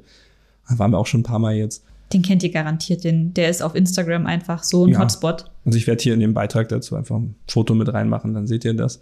Und der hat auch, ähm, hat auch ein bisschen was zum, zum Mitternacht. Hat da. eine große Glocke. Und der ist halt in Setagaya. Setagaya ist der Stadtteil, wo Shimokitazawa auch liegt. Und Setagaya ist aber ein sehr großer Stadtteil, also einer der größten, ich glaube der zweitgrößte nach Ota. Mhm. Und flächenmäßig oder einwohnermäßig, weiß ich jetzt nicht. Jetzt in irgendeiner Präsentation steht's drin. Und deswegen laufen wir zurück vom Gotokuji-Tempel dann nachts ähm, nach Shimokitazawa. Scheinbar fahren aber auch über Neujahr die Züge. Ich meine, ich hatte das auch schon mal recherchiert, aber dann vergessen, weil es irgendwie irrelevant war, weil wir normalerweise nicht nachts unterwegs sind.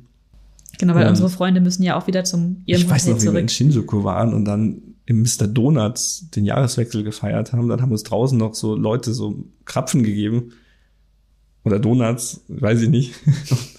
Und dann sind wir aber zurück nach Tsurukawa haben wir damals gewohnt, mhm. auch an der Odaki, da sind wir sogar in Shimokita vorbeigefahren. Ja. Und das hat auch geklappt, auch nach Mitternacht, aber es war knapp. Das war sehr knapp, das möchte ich nicht mehr. Und deswegen laufen wir wahrscheinlich zurück, ähm, sind dann auch eine Stunde unterwegs, aber ich glaube, das ist so am Neujahrstag eigentlich eine, eine schöne Sache. Mal schauen. Aber jetzt endlich shoppen. Jetzt endlich shoppen. Am 1.1. oder auch am 2.1. werden äh, so Wundertüten verkauft. Das ist so ein, ja, fast schon Tradition für uns, wenn wir zum Jahreswechsel in Japan sind, dass wir da uns welche gönnen. Also meistens kaufen wir auf jeden Fall eine von Mr. Donuts, weil da gibt's immer so eine, ja, so eine Punktekarte zum Donuts essen, so eine Art Gutscheinkarte und ein paar Goodies dazu. Die ist einfach immer gesetzt und dann halt je nachdem irgendeinen Klamottenladen, der uns gerade interessiert. Also wir haben Graniff wieder im Blick, weil das ist so eine ähm, T-Shirt-Marke, die wir gerne ja mögen. Ich glaube, die haben ihren Shop in Shimokita geschlossen. Ja, in Shimokita, aber Shibuya ist ja nicht weit weg von Shimokita. Aber es tut mir trotzdem weh. Die Hälfte meines Kleiderschranks ist aus diesem Shop. Ja, das stimmt. nicht nur deiner. Ähm, jedenfalls, das wird eigentlich, da schauen wir mal, weil ich habe irgendwie gelesen, dass jetzt über die Corona-Zeit sehr viel auf Vorbestellung geswitcht ist und nicht mehr sich die Leute im äh, Laden auf die Füße treten müssen. Bin mal gespannt, wie das wird. Aber da kommen jetzt im November, Dezember die Ankündigungen raus und dann schauen wir mal. Genau, da steht auch der Ablauf dabei, wo man hin muss. Wir hatten halt damals, als wir da waren, 2020 schon teilweise Sachen vorbestellt, sind einfach ein Shop mit diesem Gutschein und Das war super chillig. Das Super hat easy. mir total gut gefallen. Ich weiß noch das eine Jahr, wie ich da an einem Kaufhaus angestanden bin und dann mit so einer Meute von verrückten Frauen reingelaufen bin. Eine hat sogar ihren Schuh verloren. ja, ich wollte sagen, nicht gelaufen, sondern hereingestürmt. Die sind ja gerannt wie blöd. Also crazy. Und dann haben dich von allen Seiten die ganzen Shop-Angestellten angeschrien, hier, kauf meine Fukubuku in Ja, ihrem piepsigen Japanisch. Und ich dachte mir so, boah, crazy. Und das hat tatsächlich schon über die Jahre abgenommen. Und ich bin jetzt sehr gespannt, wie es dann jetzt dieses Jahr sein wird. Und dann, nachdem die Neujahrsfeiertage vorbei sind, Weiß nicht, ich will auch einen Fukubugo. Ich habe mir damals in einem Sockenladen welche gekauft. mhm, Und diesmal bin ich bereit. für mehr. Die gibt's ja auch in Elektroläden und alles, ne? Musst du aufpassen, nicht so einen übelsten Scheiß kriegst. Könnte passieren. Aber so irgendeine Kleinigkeit oder vielleicht auch Granite, wie du sagst. Ich hatte tatsächlich 2020 einen Granite Fukubugo bekommen und da war nur Scheiß drin. Ja, die Pullis sind alle total schnell kaputt gegangen. Zwei, drei, zwei, drei schöne T-Shirts, aber schade. Ja, aber vielleicht probier es nochmal. Hm. Ja, und wenn die Feiertage vorbei sind, dann verlassen wir Tokio nach den ersten fünf Nächten und wir fahren in ein Onsen nach Gunma. Und zwar Shima Onsen ins Kashiwaya Ryokan und da waren wir schon mal. Waren wir nicht schon zweimal? Nee, wir waren das einmal da, Es fühlt sich an wie zweimal. Weil wir einfach schon so oft drüber geredet haben. Also es war ein sehr, sehr schöner Onsen, man kommt auch sehr gut hin. Das ist auch der angesprochene Onsen, wo man auf der Webseite einen ähm, gemeinsamen Bus, Ryokan-Unterkunft, Package buchen kann. Genau. Und das ist auch der Onsen, der ganz offensiv damit wirbt, dass er tattoo-friendly ist. Deswegen haben wir ihn damals auch erst gefunden. Und ist immer so ein bisschen gelogen, weil sie sind eigentlich nur tattoo-friendly in den Privatbädern, wo dich niemand sieht. In das öffentliche Bad, da bitten sie darum, dass man doch nicht reingeht. Ja, aber, Aber ist diese, okay. diese drei Privatbäder, die sie haben, das sind so, so ein Bottich, so ein Bad. Also wir haben auf unserer Website ja einen Artikel darüber, werden wir verlinken, könnt ihr euch Mhm. anschauen, wie das dort aussieht. Und das hat uns völlig gereicht. Also das sind drei Bäder zur Auswahl. und die- wir waren ständig im Onsen. Genau, schließt dann ab von außen und kannst dann da rein. Und so groß ist das Ding nicht. Es war eigentlich immer was frei. Genau, und wir hatten irgendwie auch genau die Zimmer vor, vor dem Einlass von den zwei von den Onsen. Man konnte immer sehen, ah, muss nur einen Kopf aus der Zimmertür stecken. Mhm. Da brennt dann so ein Licht, wenn es besetzt ist. Ja. Ja, und das war eigentlich ganz cool und das wollen wir nochmal machen, aber diesmal auch mit ein bisschen mehr Zeit. Wir bleiben diesmal zwei Nächte statt nur einer, um halt auch so ein bisschen die Gegend anzuschauen. Ja, nicht nur das, das haben, also was wir gelernt haben, ähm, wenn man in ein Onsen Ryokan möchte, und das ist nicht das erste Mal und man muss vielleicht auch nicht so sehr aufs Geld achten, dann reicht eine Nacht nicht. Warum? Ihr kommt an und ihr dürft meistens erst so ab 15 Uhr einchecken. Das ist so ja, normale So. Standardzeit. Manchmal 16 Uhr, manchmal auch früher, wenn man Glück hat. Aber ihr dürft eigentlich dann erst die, die hauseigenen Bäder erst ab dann nutzen. Und dann gibt's aber in Ryokans eine sehr strenge Durchtaktung. Es gibt nämlich in der Regel, nicht immer, aber in der Regel ähm, Essen im Haus und dieses Essen gibt's um 18 Uhr. Ma- Manchmal auch zu anderen Uhrzeiten, je nachdem. Manchmal kann man sich auch aussuchen. Kann man am Einchecken dann sagen, so und so viel Uhr. Aber immer so in einem Zeitfenster, so 18 bis 20 kurz Uhr. nach Einchecken. So, das heißt, wenn ihr Glück habt, könnt ihr einmal ins Bad rein, müsst euch dann schon wieder fertig machen fürs Essen, könnt dann nach dem Bad noch einmal reingehen, Nach dem Essen nochmal rein. nach dem Essen, genau, noch mal einmal reingehen ins Bad und dann schlaft ihr, weil die Bäder schließen auch in der Regel äh, irgendwann am Abend. Und in der Zeit, wo ihr im Bad seid nach dem Essen, richten sie quasi euer Zimmer her, dann wird der Tisch zur Seite geräumt, wo ihr vorher drauf gegessen habt und die Futons werden ausgebreitet. Und am nächsten Morgen macht euch schon wieder zum Auschecken bereit. Das ist meistens gegen elf. Und wenn ihr, wenn ihr gut drauf seid, geht ihr nochmal fix ins Bad rein. So, das funktioniert jetzt wenn man wirklich Speedbading mag und wenn man das alles durchtaktet und wenn vor allem die Sachen auch nicht voll sind. Ne? Es kann auch sein, die Bäder sind voll, die Leute lassen sich mehr Zeit, ähm, dann könnt ihr das nicht so ganz nach eurem Plan machen oder, oder geht ins öffentliche Bad unten. Wenn ihr jetzt nicht mit Tattoos gesegnet seid, dann ist das einfacher. Aber ihr habt dann noch nichts gesehen von den Onsenstädten. Und äh, Shima Onsen, muss man sagen, ist jetzt ist okay, ist nett, ähm, kann man machen, gibt es ein schönes Café äh, wo man auch Cafés mit Onsen-Logo sich holen kann. Haben wir auch alles schon zur Genüge gepostet. Und so ein bisschen, so ein bisschen Onsen-Flair mit so kleinen Läden und Schießbuden und so Zeug, was es halt so gibt, äh, in diesem Retro-Flair-Onsen. Aber gerade bei anderen Onsenstädten, da gibt es ja auch noch öffentliche Bäder. Ähm, Beispiel, wo waren die sieben Bäder, wo wir waren? Oben. Kusatsu, nein. Kusatsu, genau. Nee, nee nicht nee. Kusatsu, sondern oben bei Kyoto äh, äh, Kinosaki Onsen. Kinosaki Onsen, ja. Und da waren wir, auch nur einen Tag, haben ein Bad geschafft. Oder zwei, ich weiß es nicht mehr. Ich glaube, es war sogar nur eins. Von, wir waren nur in einem von den sieben. Von den sieben und waren dann noch im Haus bei uns im Bad. Das war auch ganz schön. Und mehr haben wir nicht geschafft. Und deswegen, man braucht diesen zweiten Tag, wo man nicht um 11 Uhr auscheckt dann. Wo man nach dem Frühstück die Stadt erkundet, die Bäder erkundet, sich alles anschaut und dann am Abend nochmal schön Abendessen isst und am nächsten Tag checkt man aus. Und ich glaube, wenn man so ein Onsenstädtchen entdecken möchte, dann braucht man diese zweite Nacht. Man braucht diesen Tag zwischen den Nächten, um die Stadt zu erkunden.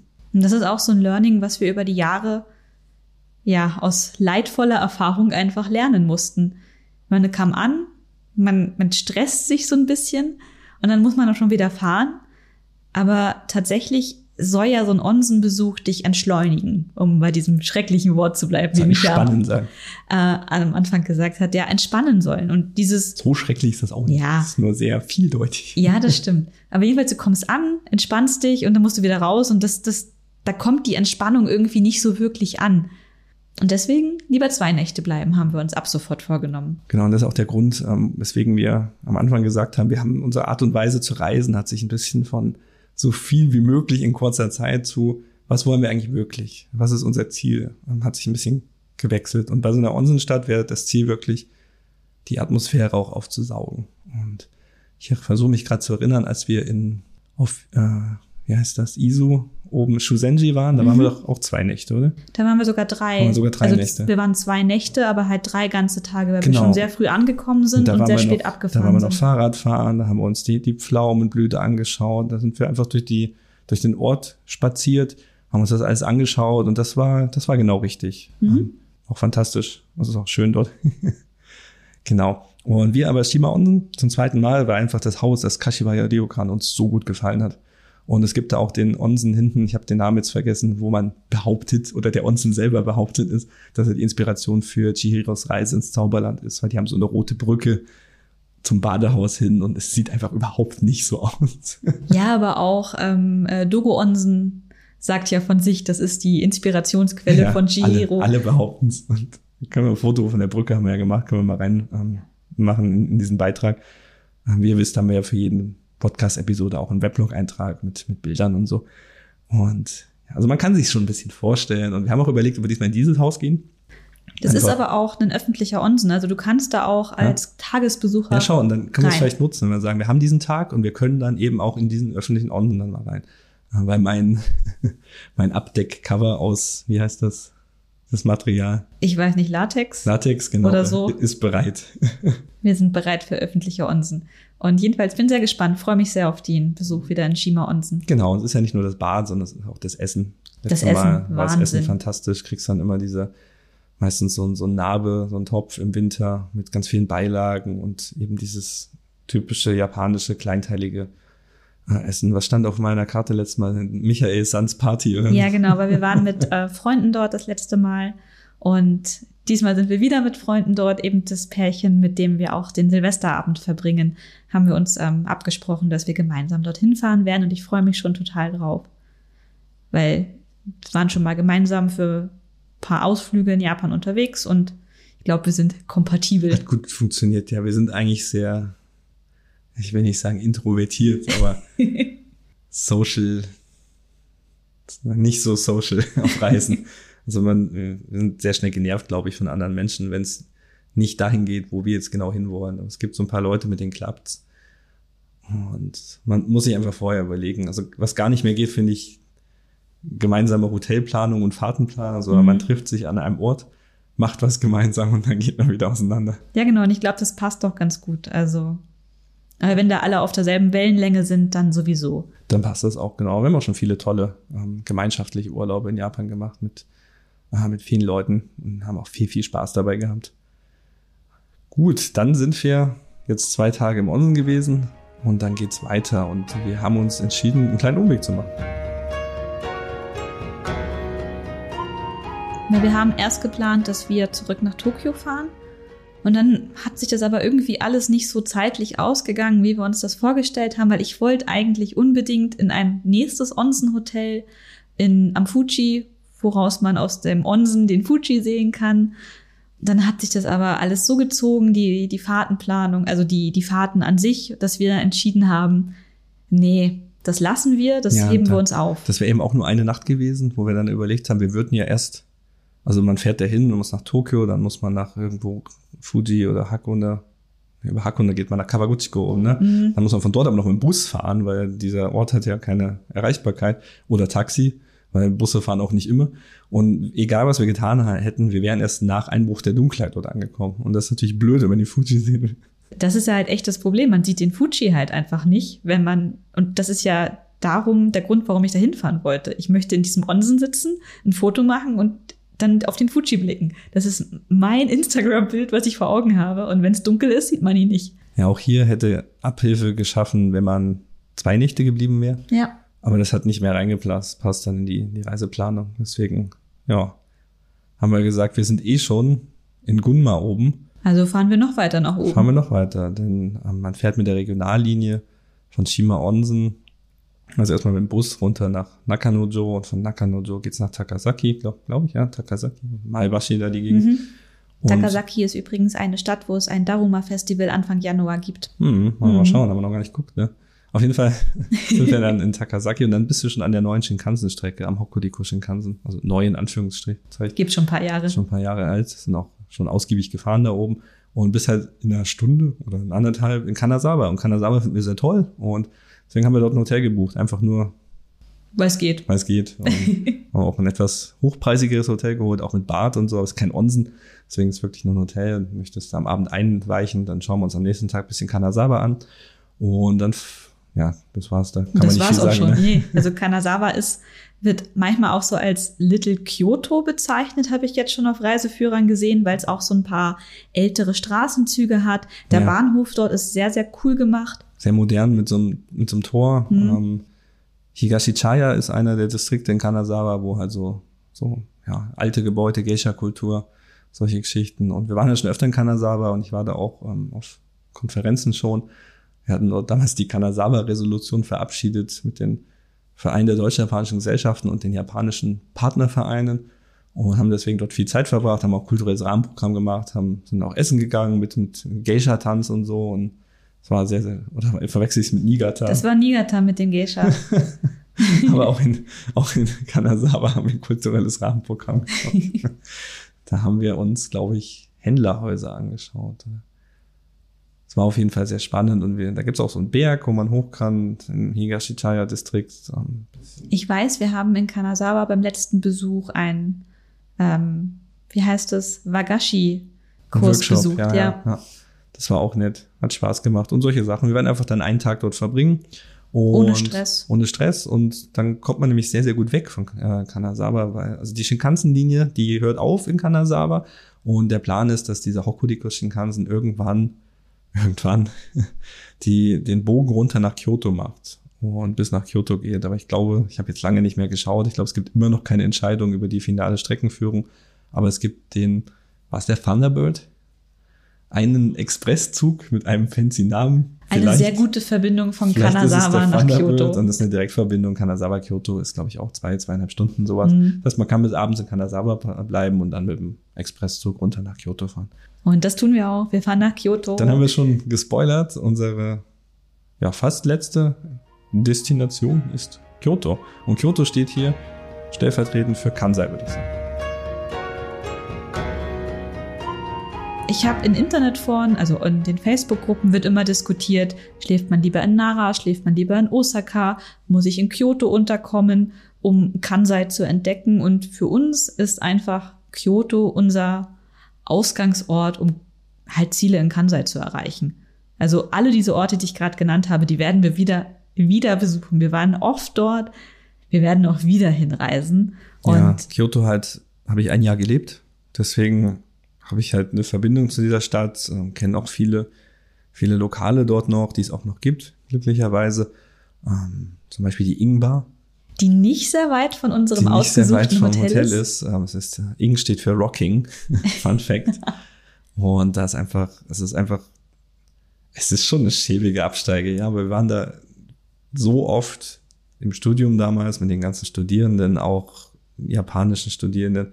Und ich komme da rein und dann ist da der, wenn es gut läuft, Hako-san, der Inhaber. Und er, er sieht mich und spielt immer Ärzte-Songs, ja. Und er spielt aber immer die Unplugged-Version, weil er hat von den Ärzten nur dieses, dieses Unplugged-Album. das ist total lustig. Und ist super gut, immer mehr reinkommen, denke ich. Ist jetzt so lange her, der kennt uns nicht. Aber, aber im März 2020, als wir die Woche in Kyoto waren, wir sind in der Ingbar gewesen und er hat dich erkannt. das super. hast du erreicht. War super. Da werden wir auch wieder hingehen. Aber Kyoto ist natürlich ein, ein reichhaltiger Schatz an Kultur und, und Abenteuer und es gibt Weißt so du, was viel. ich gerne sehen möchte in Kyoto? Nee, was? Nijo Castle.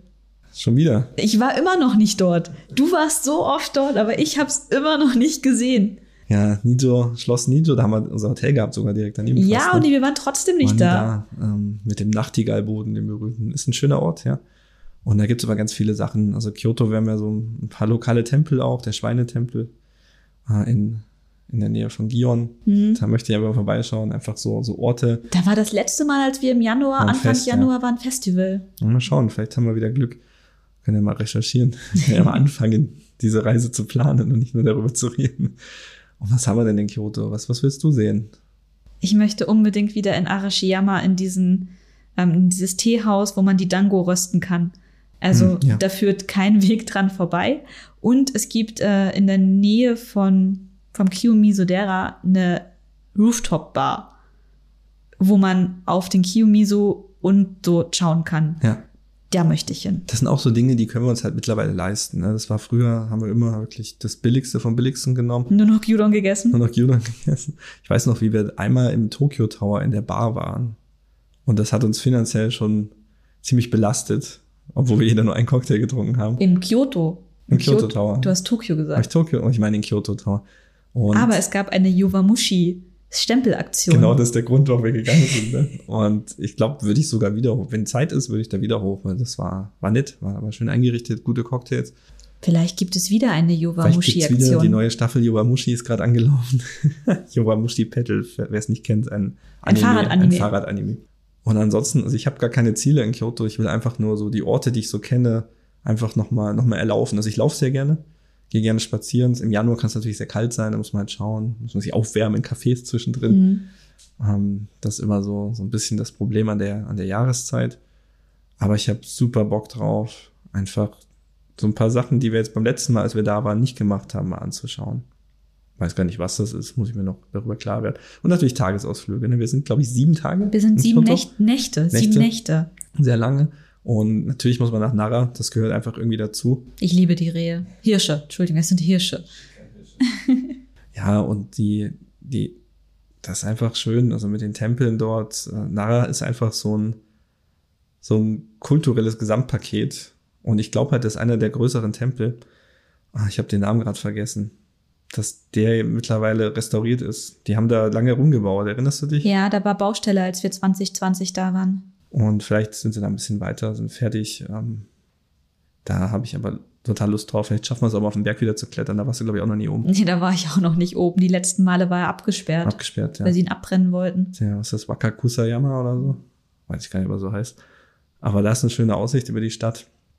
Und ja, Nara auf jeden Fall. Und Osaka. Osaka. Hey, fantastisch. Es wird Zeit für die Universal Studios, weil ja. die Mario World ist eröffnet Super. und das muss ich Unbedingt sehen. Hin, die, die Super Mario World Universal Studios, uh, äh, USJ Japan. Just Ike. Und dann müssen wir auch echt mal gucken, wie das jetzt mit dem Ticket kaufen ist Ich und hole so. mir Fastlane. Ist mir völlig egal. Beim letzten hatten wir keine Fastlane, standen einfach Millionen Jahre in Schlangen. Diesmal gibt's Fastlane für alles, was ich mir leisten Mhm. Aber ich erinnere mich, die letzten Male war, also das, das letzte Mal, das war, weiß ich nicht, 2018, 2019 oder so, wo wir da waren. Ich glaube, oder, ach, kein, es ist ewig her. War das irgendwie auch super kompliziert, weil wir auch Probleme mit den Kreditkarten hatten. Mhm. Und, ach, keine Ahnung. Ich glaube, ich hoffe einfach, es wird besser als Mal schauen, damals. das. Ich glaube, man hätte auch vor Ort noch Fastlane-Karten kaufen Mhm. können. Wir waren nur, Zu spät. nein, geizig. Das auch. geizig. Außerdem war es wärmer. Und da gibt's halt auch in Jujutsu Kaisen, glaube ich, Attraktionen. Mhm. Also ein paar Sachen. Was war beim letzten Mal war auch die Jurassic Park äh, Sache war noch Geschlossen, war genau. weil die war, was heißt das? Maintenance, Reparatur, Wird, wird bearbeitet. wird bearbeitet. wird, wird, ach, keine Ahnung. Sie war Reparatur, genau. Und das haben wir damals auch nicht sehen können, aber gerade für die Super Mario Welt muss ich einfach dahin, das wird gut. Absolut. Also da freue ich mich total drauf. Und Was auch Tradition ist bei uns, äh, wir müssen in Namba einmal zum, zum Okonomiyaki essen gehen. auf jeden Da Fall. gibt's, äh, wie heißt denn der Laden? Fugetsu? Fugetsu, genau. Tsudohashi Fugetsu. Mhm. Da gibt's in Namba oben im 20. Stock, glaube ich, äh, in einem Hochhaus. Ist das Number? Nein, nicht Namba. Vergiss es. Ähm, ha, mit H, warte. Ha, ha, ha. Dieser schreckliche Bahnhof, wo ich mich immer verlaufe und nie den Rilakuma Store finde. Der große halt. Ja, Umeda. Umeda, danke. Umeda, so. Mit H. Mit H, wunderbar. Umeda. genau, in Umeda natürlich. Oben im, im einer der Department Stores, glaube ich, ist oben der Fugetsu. Wenn es ihn noch gibt, haben wir noch nicht geschaut. Den gibt's, ich habe schon geschaut. Ja, hervorragend. Und ja, wenn man einen schönen Platz am Fenster kriegt, hat man eine super Skyline von Osaka. Und da haben mich damals Freunde das erste Mal mitgenommen, 2011, zum Essen. Und seitdem sind wir eigentlich jedes Mal da, wenn wir in Osaka sind. Das ist halt einfach Tradition. Und dann muss man schauen, ob wir die Fühler noch ein bisschen Richtung Kobe ausstrecken. Also A, haben wir Kobe bisher immer sehr hetzig gemacht.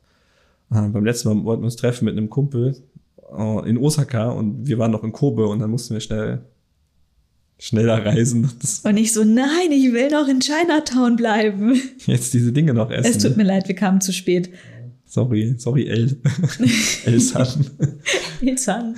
Und ja, vielleicht schauen wir uns Kobe ein bisschen an. Wir haben eine Freundin, die wohnt jetzt ähm, auf Awaji. Das ist eine Insel, die vorgelagert ist äh, vor, vor Kobe.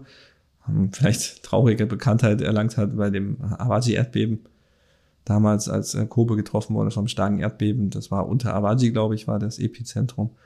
Und die verkaufen sich jetzt scheinbar als Fahrradinsel. Mal schauen. Vielleicht erfahren wir da noch ein bisschen mehr, was da so los ist. Und man kommt sehr schwer rüber. Es sind eigentlich nur Busverbindungen. Also es gibt keine Züge rüber. Ähm, es ist eine Autobahn, das heißt, du kannst auch nicht radeln, weil die Brücke nicht für Fahrräder frei hingehen Aber ist. es gibt Fähren, habe ich gehört. Es gibt Fähren, muss man mal schauen. Und ansonsten werden wir einfach die Freundin bitten, nach Kobe zu kommen oder Osaka. Sie hat nämlich ein Auto. Weißt du, worauf ich gerade Lust habe? Nein, Auf der nicht. Fahrradtour Ja. haben wir einen ähm, Cider getrunken, einen Olivencider. Ja. Und der war, glaube ich, aus Okayama. Ja. Ich hoffe, ich krieg den irgendwo in Japan, während wir drüber sind, weil ich habe voll Lust jetzt drauf. ja Okayama ist noch ein Stück weiter. Ja. Das, da kommen wir nicht hin. Also Kansai ist tatsächlich das westlichste, was wir diesmal machen. Wir haben noch überlegt, ob wir bis runter nach Nagasaki fahren, weil da gibt's ja den neuen Shinkansen. Oder auch nicht. Nochmal angeschaut, dieser neue Shinkansen, der fährt nur zwischen, ich glaube, Takeo Onsen und Nagasaki. Und zwischen Takeo Onsen und Hakata, also da, wo der Shinkansen fährt, Fukuoka ist das, äh, da ist so ein Loch. Da fährt nur der übliche Kamome Expresszug. Das heißt, man fährt mit dem Shinkansen nach Hakata, steigt um in den Expresszug, steigt dann wieder um in Takeo Onsen in den Shinkansen. Und ich dachte halt so, die bauen das und wird bestimmt bald fertig sein. Nochmal, nochmal nachgeschaut. Es gibt noch nicht mal eine Streckenführung. Also da wird auch nichts gebaut. Da ist einfach ein Shinkansen im Nirgendwo, der keinen Anschluss hat an das restliche Shinkansen-Netz und der gammelt da rum und fährt zwischen Nagasaki und Takeo Onsen. 27 Minuten. und mit, mit, was war das Label? Die kürzeste Shinkansen-Strecke Japans. Wenn du das so sagst, ist es irgendwie ziemlich lächerlich. Es ist auch hart und, und keiner weiß, wann das fertig wird, ob das fertig wird. Selbe Geschichte wie mit dem Hokuriku Shinkansen Mhm. oben. Oder auch mit dem, mit der Streckenführung der, der Maglev-Strecke, also dieser neuen Magnetschwebebahn, Mhm. wo ja immer überhaupt noch nicht klar ist, wo, wo soll das langgehen, das Ding. Und deswegen, ja. Mal gucken. Also deswegen werden wir nicht runterfahren, weil ich dachte, man kann ja da einfach mit dem Shinkansen super schnell äh, rüber jumpen, aber es sind dann doch viereinhalb bis fünf Stunden. Ja, und das ist dann halt für eine Woche, die machen, wir ja. in Kyoto in der Gegend sind, halt doch einfach zu, zu lang. Und das würde halt unserem Ziel, ein bisschen entschleunigter zu reisen, so ein bisschen kontraproduktiv sein. Genau. Ja, und dann mal gucken, was wir in Kyoto so machen. Also, Also vielleicht lässt wird, man sich auch mal treiben einfach. ja, uns wird garantiert nicht langweilig. Was ich geschaut hätte, weil wir haben vor zehn Jahren ein Bild im Manga-Museum zeichnen lassen vor uns. Ja, aber der arbeitet ja nicht mehr da. Und dann fünf Jahre später vom selben Zeichner wieder ein Bild zeichnen lassen. Und dann habe ich geschaut, ob der jetzt wieder, weil jetzt wäre wieder fünf Jahre später. Oh Gott, wir fahren seit 15 Jahren nach Japan. Krass, Micha. Puh. Also, und ich wollte von dem Zeichner wieder ein Bild haben, aber er arbeitet nicht mehr im Manga-Museum in Kyoto. Aber ich folge ihm auf Instagram und ich überlege. Den Itsu-san. Ja, und das ist auch genau dieses Bild, was wir hier im Podcast als Vorschaubild verwenden. Und ich überlege, ob ich ihm halt schreibe, sag, hey, es sind wieder fünf Jahre rum, du musst uns ein neues Bild machen. Du musst, ja, kann man ein bisschen mehr Kohle geben, ne? Vielleicht Ja, trifft man sich irgendwo, ich weiß nicht. Also der ist ja super fix. Eine halbe Stunde hat er das, Mhm. äh, hat er das gemacht. Also sehr, sehr schnell. Und wäre halt so eine schöne Tradition, ne? Vielleicht, wenn man ihm schreibt, hey, guck mal hier die beiden alten Bilder. ja.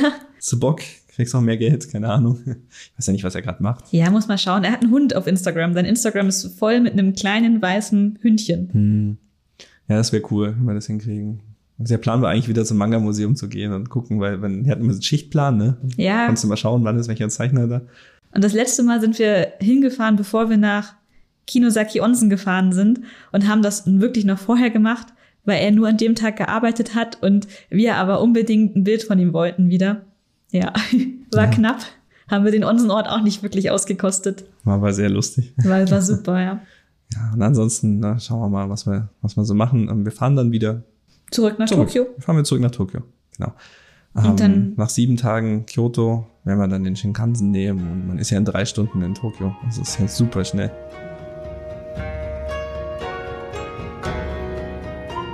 Und wir bleiben dann nochmal fünf Nächte in Tokio. Diesmal übernachten wir aber nicht in Shimokita, weil wir auch schon angedeutet haben, das ist halt nicht so mega geil angebunden. Also man kommt schon hin, aber es geht noch besser. Ja, man deswegen, kann noch Shinjuku laufen. Ne? Also es ist halt nur zwei Stationen. weg. ja, Shibuya, oder? Shinjuku und Shibuya, je nachdem, ob du die Keio oder die Odakyo nimmst. Stimmt. Aber du musst halt immer in eine Privatbahn umsteigen, wenn du einen Raypass hast, dann hilft dir das nichts. Sonst ist also kostentechnisch schon immer noch so ein, so ein Faktor. Mhm. Jedenfalls, diesmal übernachten wir dann in Ikebukuro, Ikebukuro, warum Uh. Ikebukuro? weil Ikebukuro fast unsere alte Hut ist. Also wir haben ja in Waseda, Takada Nobaba gewohnt, als wir das Jahr in Tokio verbracht haben, haben überraschend viel Zeit. Also ich hätte nie gedacht, dass ich so viel Zeit in Ikebukuro verbringen werde, als ich diese Planungen aufgenommen habe, dort zu leben für ein Jahr. Aber Ikebukuro ist einfach so irgendwie wirklich eines meiner Lieblingsorte in Japan geworden. Und ich freue mich einfach total drauf. Und Ikebukuro, da kann man halt auch sehr gut ähm, Richtung Shichibu fahren mit der Seibu-Linie, die dort fährt. Und in Ja, Shi- Direktverbindung, ja. ja, also das ist halt für mich nochmal so ein Pluspunkt, weil ich noch immer auf der Uhr habe. Ähm, in Chichibu gibt es so Wasserfälle, die im Winter halt zufrieren. Aber als wir 2020 den Winter in Japan waren, Klimawandel sei Dank, sind die Wasserfälle nicht zugefroren. Und dann dachte ich mir so, ja wunderbar, danke für nichts, Klimawandel. Und ähm, deswegen ist mein Ziel, dieses Mal, diesen Winter im Januar zu diesen Wasserfällen, die hoffentlich diesmal einfrieren werden, zu fahren. Und die haben dann so eine, so eine Beleuchtung noch, so ein bisschen LED-Light-Up Mhm. und ist halt einfach sehr schön. Und Chichibu ist ja eh so ein, ja, ich will nicht Seelenort sagen für uns, das klingt ein bisschen sehr dramatisch, aber wir sind dort sehr gerne, haben auch viele Erinnerungen und auch durch unser Bühnenstück, was wir damals zu Anohana gemacht haben, auch viele persönliche Erinnerungen dort. Wir haben damals an dem Tempel ähm, so eine EMA-Tafel ausgefüllt, dass wir uns wünschen, dass das ein neues Stück schön wird. Wir waren damals beim Yomatsuri, das ist im Dezember, werden wir diesmal nicht besuchen können. Wir waren aber auch beim Ryosei Matsuri, die abenteuerlichste Fahrt schlechthin, wir nach einem Taifun, die Strecke war gesperrt, alles war kaputt und dann sind wir aber bis Hanno, also eine halbe Strecke gekommen, da gab es einen Mumienpark, dann waren wir im Mumienpark, haben die ganze Zeit geschaut, wann wird die Strecke wieder frei und sind dann noch am Abend in Chichibu angekommen. dann mit dem Taxi zum Feuerwerk gefahren, weil es war auch nicht in Chichibu, sondern in einem Nebenort in Yoshida. Dann haben wir noch die letzten zwei Raketen die gesehen. letzten zwei Raketen gesehen, haben das Fest genossen. Es war einfach ein toller Tag. Also auch Wahnsinn. Also in Chichibu viele Erinnerungen. Wir sind auch einmal noch mit dem Fahrrad hingefahren und dann den Arakawa runtergeradet. Das war im Januar 2020. Es war super angenehm. War auch schön warm, war fast T-Shirt-Wetter. Ähm, War Ja. nur, Keiner war nur Wasserfälle kaputt. eingefroren. Nein, keine Wasserfälle. Genau, weil es halt so warm war. Das ist genau der Punkt. Und das heißt, wir waren öfter, öfter in Chichibu und haben da, also freuen uns auch immer da zu sein. Ich würde doch einfach hinfahren. Einfach nur Einfach, so. weil ich Lust drauf habe. Auch wenn die Wasserfälle nicht gefroren sind. Ja, schon, oder? Ich würde doch so hinfahren. Also jedenfalls freue mich einfach drauf. Und da ist Ikebukuro einfach ein super Startpunkt. Und generell ist Ikebukuro halt auch ein guter Treffpunkt, weil ich glaube, wir werden nicht in den ersten fünf Nächten in Tokio alle unsere Freunde und Bekannte, die wir in der Gegend haben, ähm, treffen können. Deswegen da auch nochmal. Mhm. Eigentlich ganz cool. Ist halt angebunden an die Yamanote, also die Ringbahn in Tokio. Also es ist einer der großen Subzentren. Da habt ihr ja verschiedene, also Ikebukuro gehört dazu, Shinjuku, Shibuya, Tokyo Station, Marunouchi, äh, die Ginza wahrscheinlich auch. Also es gibt so ein paar Orte auf der Yamanote äh, Ringbahn, die so, so, ja, so eigene kleine Stadtzentren geworden sind. Gibt noch ein paar mehr. Aber Ikebukuro ist eines der größten und aus meiner Sicht auch dynamischsten und ist ja so ein, ja, so ein kleiner Konkurrent zu Akihabara, sag ich mal, weil sie wollen mehr und mehr die Popkultur halt spielen und nennen sich auch Anime City, glaube ich, eine Zeit lang haben sie sich genannt.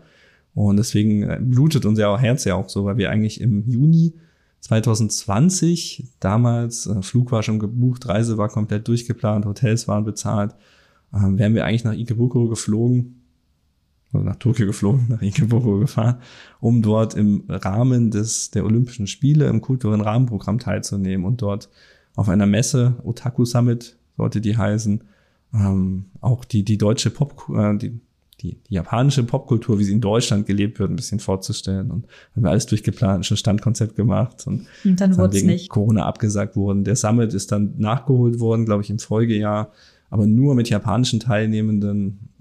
War halt nicht das, was wir, wir wollten halt ein internationales Austauschevent dort machen und auch die Verbundenheit zelebrieren. Also es geht eigentlich ähm, bei dem Dachverband, der da dahinter steht, um einen Zusammenschluss von verschiedenen Events, die weltweit halt die japanische Popkultur fördern. Und so war das gedacht.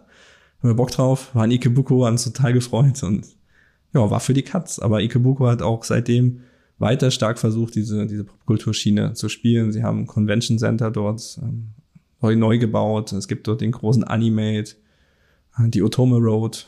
Also es wird, also Versuchen so ein bisschen anderen Fokus zu setzen als Akihabara. Genau, also ich, ich finde fühle mich da so ein bisschen wohler als in Akiba, weil das da halt auch viele Fashion-Labels zwischendrin gibt. Es gibt schöne Cafés. Das ist irgendwie so mehr, dieses ganze Nerdige ist so eingebunden in den, in die normalen Dinge, dass es sich nicht ganz so, so krass nerdy anfühlt. Ich würde es ja Neutamina-Style nennen. Ja. So, so nerdig, aber erwachsen. Falls ihr es nicht wisst, Neutamina ist ein Fernsehslot für etwas erwachsenere Anime-Unterhaltung. Wo unter anderem Anohana lief oder Banana Fish. Banana Fisch. Fische, Fisch. Auf jeden Fall. Es gibt äh, in Ikebukuro ganz viele tolle Sachen. Man kann da essen, man kann ausgehen, man, man kann Isakayas machen. Es ist wenig traditionell, wenig, wenig, also es ist nicht Kawagoe oder so, es ist auch nicht Kyoto. aber, auch nach Kawagoe kommt man sehr gut aus auch nach. Kawagoe kommt auch sehr gut, richtig. Aber es ist total spannend, es macht super viel Spaß und man hat so viele Möglichkeiten. Es gibt auch, wo ich gerne noch hin möchte, so ein Tempelcafé. Da erfährt man aber leider die Öffnungszeiten immer nur eine Woche vorher auf Instagram. Ja, und es gibt mittlerweile ein digitales äh, Anmeldeformular auf der Webseite Ach von was, denen. sind die so beliebt? Keine Ahnung, aber wahrscheinlich kriegen sie es anders nicht gehandelt. Äh, verdammt, dann anmelden. Also, und dann muss auch noch in diesen fünf Tagen, die wir denn da sind, das auch noch offen Muss man auch haben. noch mal haben, ja. Die sind da sehr spontan. Ja, aber das, das kriegen wir schon hin. Dann bewerben wir es hier nicht. Geht nicht hin. Jedenfalls, was ich gerne auch noch sehen werde, will in Ikebukuro, ist halt da Soshigaya, die, So Dieses Shigaya. kleine- Mhm. mhm, die kleine Ecke da mit dem Tempel, mit dem großen Ginkgo-Baum. Ich glaube, der älteste Ginkgo-Baum in Tokio. Meine ich, irgendwas stand dran am Schild. Ne? Also es gibt, so Shigaya ist so eine, so eine sehr, sehr ruhige Ecke zwischen Waseda und Ikebukuro. Ist auch ein großer Friedhof dort. Da sind ein paar, paar Tempel und Schreine auch und es ist eigentlich ein sehr ruhiges Wohnviertel. Aber es ist nett und es gibt da auch eine, einmal im Jahr ein, ein großes Fest, also groß. Mit Eulen. Mit Eulen. Aus so Pflanzenteilen werden so Eulen gebastelt. Pflanzenteilen. Ich weiß nicht, aus welchen Pflanzen. Wie hieß denn der Tempel? Kishimojin oder so. Und gibt es auf jeden Fall auch so eine, eine, St äh, eine Straße, so eine, ja, so eine Art Omotesando, will ich es nicht nennen, aber eine Straße, die zum Tempel hinführt und da sind so kleine alte Geschäfte, Handwerk, Handwerksbetriebe und so. so da sind wir immer mit dem Radl lang gefahren, als wir nach Hause sind. Und dann gibt's so ganz banale Dinge noch, ne? Ein bisschen Richtung von so Shigaya noch ein Stück weiter. Ähm, wie heißt oben die das Plateau? Ähm, vorhin haben wir es noch gesagt. Mejiro. Mejiro Dai. Ja. Genau, da gibt's ähm, Mejiro Dai. Dai ist so, so eine Art Plateau-Ebene und da fällt die, die Topografie Tokios ab. Also von sehr steil, relativ steil. Und unten hat sich der Kandagawa, also der Kanda-Fluss reingefressen. Und man kann da oben, da gibt's so ein paar Spots, meistens Spielplätze, wo man halt dadurch, dass man ein bisschen, also nicht so ein bisschen, doch deutlich erhöht steht, halt einen fantastischen Blick auf Tokio hat. Auch wir gerade auf Shinjuku. Da, wir haben da schon einige Fotos gemacht. Wir haben auch ein paar davon auf Instagram gepostet das Bild habt ihr sicherlich schon mal gesehen. Ja. Und das haben wir halt am häufigsten, glaube ich, mit fotografiert, weil das so ein Spot war, wo wir regelmäßig vorbeigekommen sind und wo wir auch mit Absicht immer hin sind, weil wir einfach den Blick auf die Stadt so, so lieben gelernt haben von dort. Und das sind so Sachen, die, die möchten wir einfach so aus Erinnerungsgründen mhm. einfach wieder machen. Ja, ansonsten halt Wasser da, so ein bisschen schlendern, anschauen, so ein Jahr dort verbracht, mal gucken, welche Geschäfte gibt's noch, wo hat man Bock nochmal reinzugehen. Vielleicht ist der Park vom, vom wie heißt da, Chizun? Nee. Shinsan, Shin, Shin, Shinsan so. Vielleicht ist der Park wieder auf, der war wegen Corona jetzt lange nicht zugänglich für die Öffentlichkeit. Das, äh, das, der, die, das Shinsan so ist ein relativ teures Luxushotel. Wir haben kurz überlegt, ob wir uns da eine Nacht gönnen, haben uns dann doch entschieden, naja. Ein bisschen zu teuer. Ein bisschen zu teuer. Aber was wir auch da gerne machen würden, ist, wir wollen essen gehen, weil ja. die haben mehrere Restaurants, die ja, auch für also, Nicht-Hotelgäste offen sind. Es ist nicht nur ein Hotel, es ist eine fantastische, riesige Parkanlage. Mhm. War damals auch eines dieser Feudalherren Anwesen. Sitze, Anwesen. Daimyo, bla bla, ich weiß nicht, wer genau da war, ich habe es mal nachgelesen, ich will jetzt nichts Falsches sagen. Und eines dieser, dieser Überbleibsel quasi. Und haben einen fantastischen Garten mit Pagode sogar, also eine fünfstöckige Pagode. Eine Kirschbäumen, Ahornbäumen alles toll angelegt und verschiedene so Teehäuser und auch so Restaurants, die dann an verschiedenen Stellen des Parkes verteilt sind. Und da wollten wir, eigentlich wollten wir da unser Abschlussessen machen, damals mhm. 2020. Haben so in der letzten Woche haben wir gesagt, äh, da gab's so, gab's schon so Sakura-Specials. Ja. Haben schon überlegt, ah, haben wir die Karte schon studiert, was wir da essen wollen. Das ist natürlich alles für die Katz gewesen. ja, also das ist halt einfach zeitlich nicht mehr ausgegangen, weil wir dann einfach von, in, ja, innerhalb von zwei Tagen unsere Abreise planen mussten und zwar eine Woche früher als eigentlich geplant. Wir wollten auch in Disneyland in dieser letzten Woche, aber das hatte dann schon geschlossen wegen Corona. Stimmt, ja. Tja, und jetzt für einen Urlaub ist mir Disneyland auch irgendwie ein bisschen zu schade, weil es irgendwie nicht so meine. Das wäre genau die Sache. Ja. Wir waren da nie, weil kann man mal machen. Aber ist jetzt nicht so unser, unser Fandom oder ja, so? Ja, wir sind nicht so die absolut größten Disney-Fans. Also ich nehme es mit, wenn es da ist. Aber dann lieber Universal Studios. Ja, genau. Ich war einmal im Disneyland mit einer Abendkarte. Ich hatte einen guten Tag, hatte ein erfolgreiches Gespräch an der Uni dort gehabt. Und dann war er alleine in Disneyland. War alleine in Japan. Habe eh in Chiba gelebt damals. Das heißt, ich bin dran vorbeigefahren, mehr oder weniger. Bin dann einfach in Urayasu ausgestiegen und gedacht, okay, ab 18 Uhr gibt's die Abendkarte im Disneyland, die ist nicht so teuer. Und kann ich übrigens so empfehlen, man kann da nämlich als Single Rider an allen Schlangen vorbeilaufen, weil keine alleine fahren will. Oder mit fremden Menschen. Ja, und Disney Sea habe ich auch noch nicht gesehen. Das soll ja eigentlich sogar noch besser sein. Das habe ich damals nicht gewählt, weil ich dachte, wenn ich das nächste Mal hingehe, dann. Dann machen wir das zusammen. ja, da seht ihr mal. Ja, aber so für einen Urlaub ist es einfach, ist mir die Zeit nicht wert. Also fahre ich lieber nach Paris, keine Ahnung. Da habe ich weniger ja, Stress. Ja, aber Paris ist, ach, ich weiß nicht, ob Paris Disneyland oder Park schlechter ist als Tokio? Ich habe doch keine Ahnung. Ich habe keine Ahnung. Nein, wir Aber sind, es ist mir auch so egal. Sagen. Es ist mir auch so egal, dass ich es nicht wissen will. Ja, wir waren ja auch eine Woche in Paris und haben nicht einmal dran gedacht, in Disneyland zu fahren. Nein, warum auch in Paris gibt's ja selbes Problem. Ja, genau. Also ist, glaube ich, eher so ein Ding, was bei uns auf der Prioritätenliste ganz weit unten steht. Ich habe gehört, irgendein neuer, der Ghibli Park macht jetzt auf irgendwann. Ja, aber der ist hier bei Nagoya, ne? Was mit dem Shinkansen? Ich wollte gerade sagen, mit dem Shinkansen. Ich meine, wir sind sieben Tage in Kyoto und das ist ja Nagoya ist von Kyoto nicht mal eine Stunde weg. Ja, genau. Shinkansen. Muss mal gucken, und wo der genau ist. Wir kennen auch Leute in Nagoya.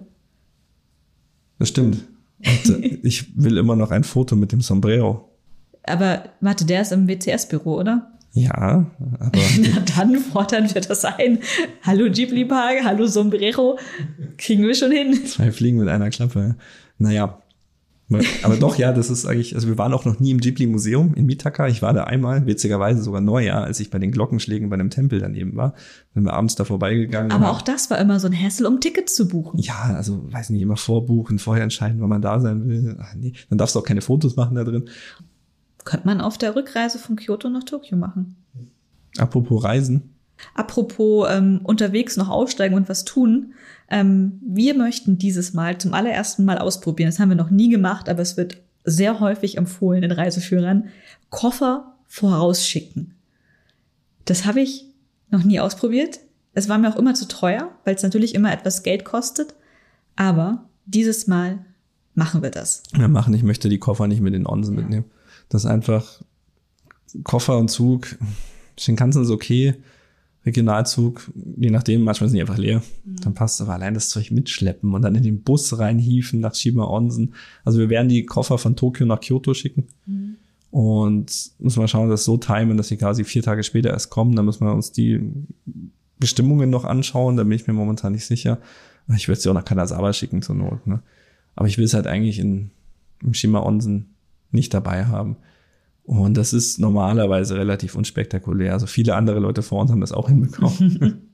Und auch Leute, die weniger Japanisch können als du. Ja, und das Ding ist halt jetzt, da wir in echten Hotels sind, mit einer Rezeption. Und nicht nur in Hostels. Kannst du im Normalfall einfach dort dich hinwenden und sagen, hey, ich will meine Koffer verschicken. Helf mir. Mhm. Weil früher waren wir halt immer Hostels oder, oder irgendwelche Wohnungen und mussten halt uns da selber kümmern und man kann so ein Rezeptionsservice auch nutzen. Dafür sind die da. Freuen sich, wenn sie was tun können. Ja, und dann ist eigentlich auch schon so der Urlaub mehr oder weniger vorbei. Wir überlegen noch, ob wir eine Radtour einbauen werden im Januar. Also wir haben auch in unserem Jahr in Japan irgendwie versäumt, dass ähm, eine dieser drei National Cycle Routes, die es. Es gibt jetzt mehr. Aber es gibt jetzt mehr von den Cycle Routes. Aber damals gab es nur drei. Ähm, die Ringring Road, die ist ein bisschen weiter nördlich. In Chiba. Ja. In Chiba. Bei Tsukuba in der Nähe. Da. Genau, das ist so eine, weiß nicht, was waren das, bisschen mehr als 200 Kilometer, könnte man in drei Tagen in Einzelrouten machen. Da gibt's auch ganz viele Radausleihmöglichkeiten. Da überlegen wir noch, ob wir das in diesen fünf Nächten in Tokio, die wir da noch verbringen, ähm, unterbringen. Aber das, da sind wir noch unsicher, ob wir das machen werden oder uns. Sehr wetterabhängig. Ja. ja. Also ich möchte jetzt kein Hotel dafür buchen. Ähm, unser Hotel in Tokio ist so billig, dass wir vielleicht einfach zwei Nächte die Koffer dort unterstellen. Ja, das haben wir halt auch schon ein paar Mal gemacht. So, da haben wir ein günstiges Hotel gehabt und sind dann für eine Nacht woanders hin. Ja. Und das überlegen wir uns spontan. Da gucken wir, wie das Wetter ist. Unter anderem bei der letzten Radtour haben wir in Kyoto für fünf Tage ein Hotel gebucht und sind drei Tage einfach um See gefahren. genau, genau so. Weil es einfach teurer gewesen wäre, diese Koffer irgendwo unterzustellen. Das war wirklich, also wir haben, muss man sagen, noch während Corona, also bevor die Öffnung Japans jetzt kommuniziert wurde, die Hotels gebucht und die Preise waren lächerlich. Mhm. Und da hast du, ja, wir haben gute Preise gekriegt, sag ja. ich mal.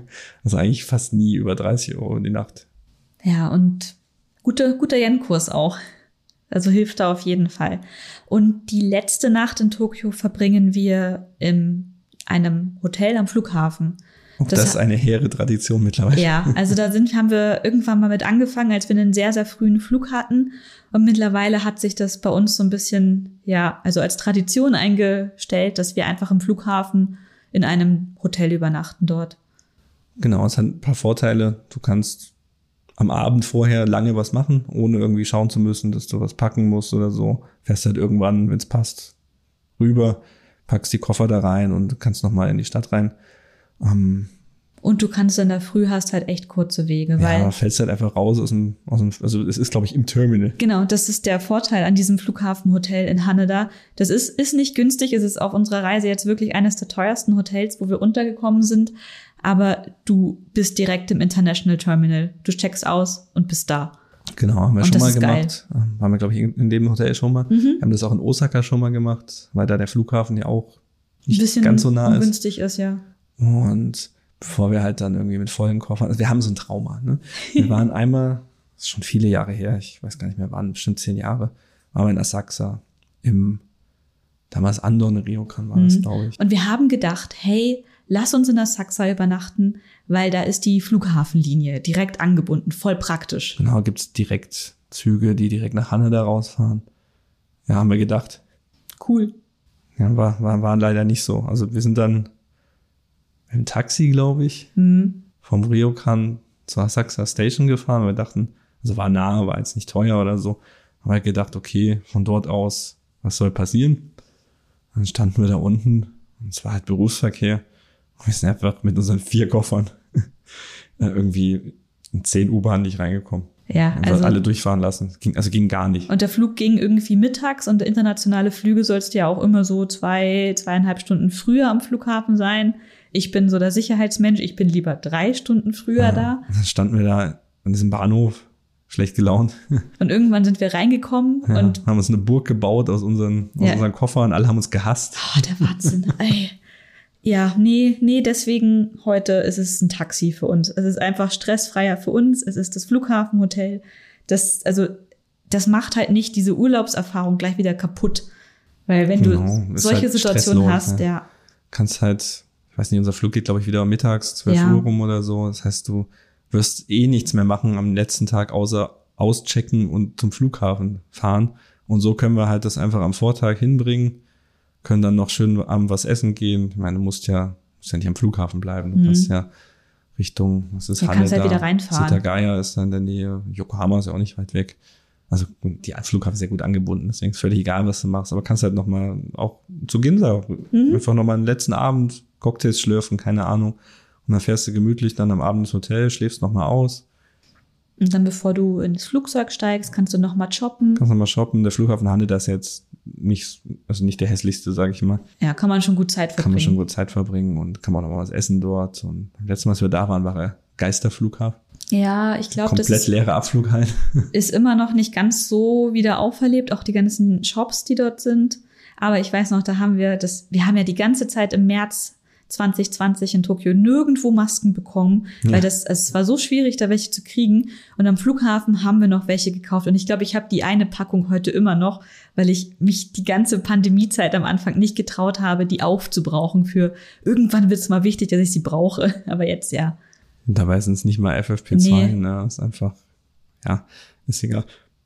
Ich weiß noch, wie wir damals äh, Masken aus Stoff selber genäht haben. Mhm. Aus eine Kumamon-Maske habe ich gemacht. Dachte ich, war schön. Naja, auf jeden Fall freuen wir uns sehr, sehr auf diese Reise. Jetzt Total. nach knapp drei Jahren. Dann im, ja, im Anfang des Jahres wären es dann drei Jahre, Hm. dass wir nicht mal nach Japan konnten und ist für uns schon ungewöhnlich. doch viel auch beruflich dort vor Ort waren und ja, ich freue mich auch darauf, auch mit Hinblick auch auf die, die Forschungsarbeit, die ich ja immer noch, die ich unterbrochen habe lange Zeit, weil ich auch mittendrin aufhören musste, auch keine Interviews mehr möglich waren vor Ort. Die wollten sich nicht mehr treffen, alle un unsicher waren. Anfang der Corona-Pandemie, brauche ich euch nicht erzählen. Wisst ihr, was da los war? Und dann kein Zugriff mehr aufs Land, Motivation, Frustration, Umzug, Jobwechsel etc., ne, was da alles zusammenkam. Aber ich freue mich jetzt und vielleicht kriege ich auch noch mal so einen Kick, wenn ich dann sehe, Hm. was hat sich denn jetzt verändert dort? Was, was ist konkret draus geworden? Kann natürlich vielleicht auch alles über den Haufen werfen, was ich dort gemacht habe. Aber da habe ich super Bock drauf und freue ich mich total. Das war mein Abschlussplädoyer. Dem habe ich nichts hinzuzufügen. Dann, Ich freue mich einfach total auf Japan. ja, und dann sind wir wieder mit einer Überlängenfolge. Erinnerst du dich daran, dass wir kurze Podcasts machen wollten, die so eine Dreiviertelstunde gehen? Irgendwie funktioniert das einfach nicht. Wir nicht. geben es einfach auf. Und Das kann einfach nichts. Wir können es einfach nicht. Also ich würde jetzt gerne tatsächlich den Herbst nutzen und wieder mehr machen, auch mehr Blogartikel zu schreiben. Wir versuchen wieder einen monatlichen Podcast herauszugeben, aber jetzt mit der Vorfreude auf, Japan haben wir natürlich auch wieder ein ganz anderes, ja, Motivationsboost. Motivation. Ne? Und ähm, Konichi ist erstmal vorbei. Unsere Showsaison mit unserer Showgruppe endet jetzt auch. Da wird jetzt zwar viel Vorarbeit schon gemacht für die, fürs nächste Stück, nächstes Jahr, aber ja, der Druck ist jetzt nicht mehr, nicht mehr so da. Wir mussten ja auch Kostüme basteln und Rüstungen habe ich gebastelt. Ach Gott, es war. Also wir haben viel gelernt in den letzten Monaten. Viel gelernt, viel gemacht. Äh, wir sind an so vielen Baustellen dran und unterwegs, ähm, dass man, ja, dass wir ein bisschen im Blog ein bisschen weniger machen konnten, aber jetzt habe ich, also wäre so mein persönliches Anliegen, dass wir da wieder ein wieder, bisschen mehr machen können einfach. Genau, weil es macht auch Spaß, es ist sehr rewarding. Ihr seid rewarding. Ihr seid, ihr seid rewarding. Ich habe super Freude dran, auch immer die Kommentare zu lesen und deswegen nochmal Aufruf im Blog, wenn wir Artikel schreiben, wenn, wenn, dann gerne dort kommentieren direkt, aber wir lesen natürlich auch Social Media, alle Kanäle mit und versuchen sie nach bestem Wissen und Gewissen zu betreuen. Und ich habe tatsächlich jetzt gerade im Sprechen voll die Motivation bekommen, diesen Kalender doch zu machen. Und ich glaube, wir machen diesmal kein Thema, sondern das Thema wird endlich wieder Japan sein. Mhm. So wie dieser Podcast. Was haben wir, was haben wir in den letzten 10, 15 Jahren, hast du gesagt? Ja, scheinbar. Erlebt die schönsten Bilder äh, für jeden Monat. Kann man auch super mit den Jahreszeiten abtimen. Und darauf habe ich Bock. Und wir haben tatsächlich unsere Patreon-Liste gerade nochmal angeschaut und es sind schon wieder mehr geworden und das ist so überwältigend, dass ich denke, geil, ihr braucht Kalender, ich glaube. Nein, ich wollte es nicht versprechen. ich gebe mein Bestes. Ich muss die Papierpreise nochmal checken. Ich weiß gar nicht, was das jetzt kostet. Ja, aber komm. Wird, wird, schon klappen hier schon klappen, mit dem ne? Patreon-Einnahmen. Ja, denke ich auch. So, jetzt darfst du deinen Spruch sagen. Mein Spruch, ja, wo wir schon bei, bei, bei GönnerInnen sind, dann leiten wir direkt mal über. Wir haben ja verschiedene, wie nennen wir das? Stufen, Tiers von GönnerInnen. Ähm, musst du gar nicht so lachen, das ist ein tolles Wort. ich kann es einfach nicht. Von Snack über Takoyaki bis zu Unagi, Unadon. Und nur die Unadon werden namentlich erwähnt. irgendeine, irgendeine Motivation muss es ja geben, uns Geld zu geben.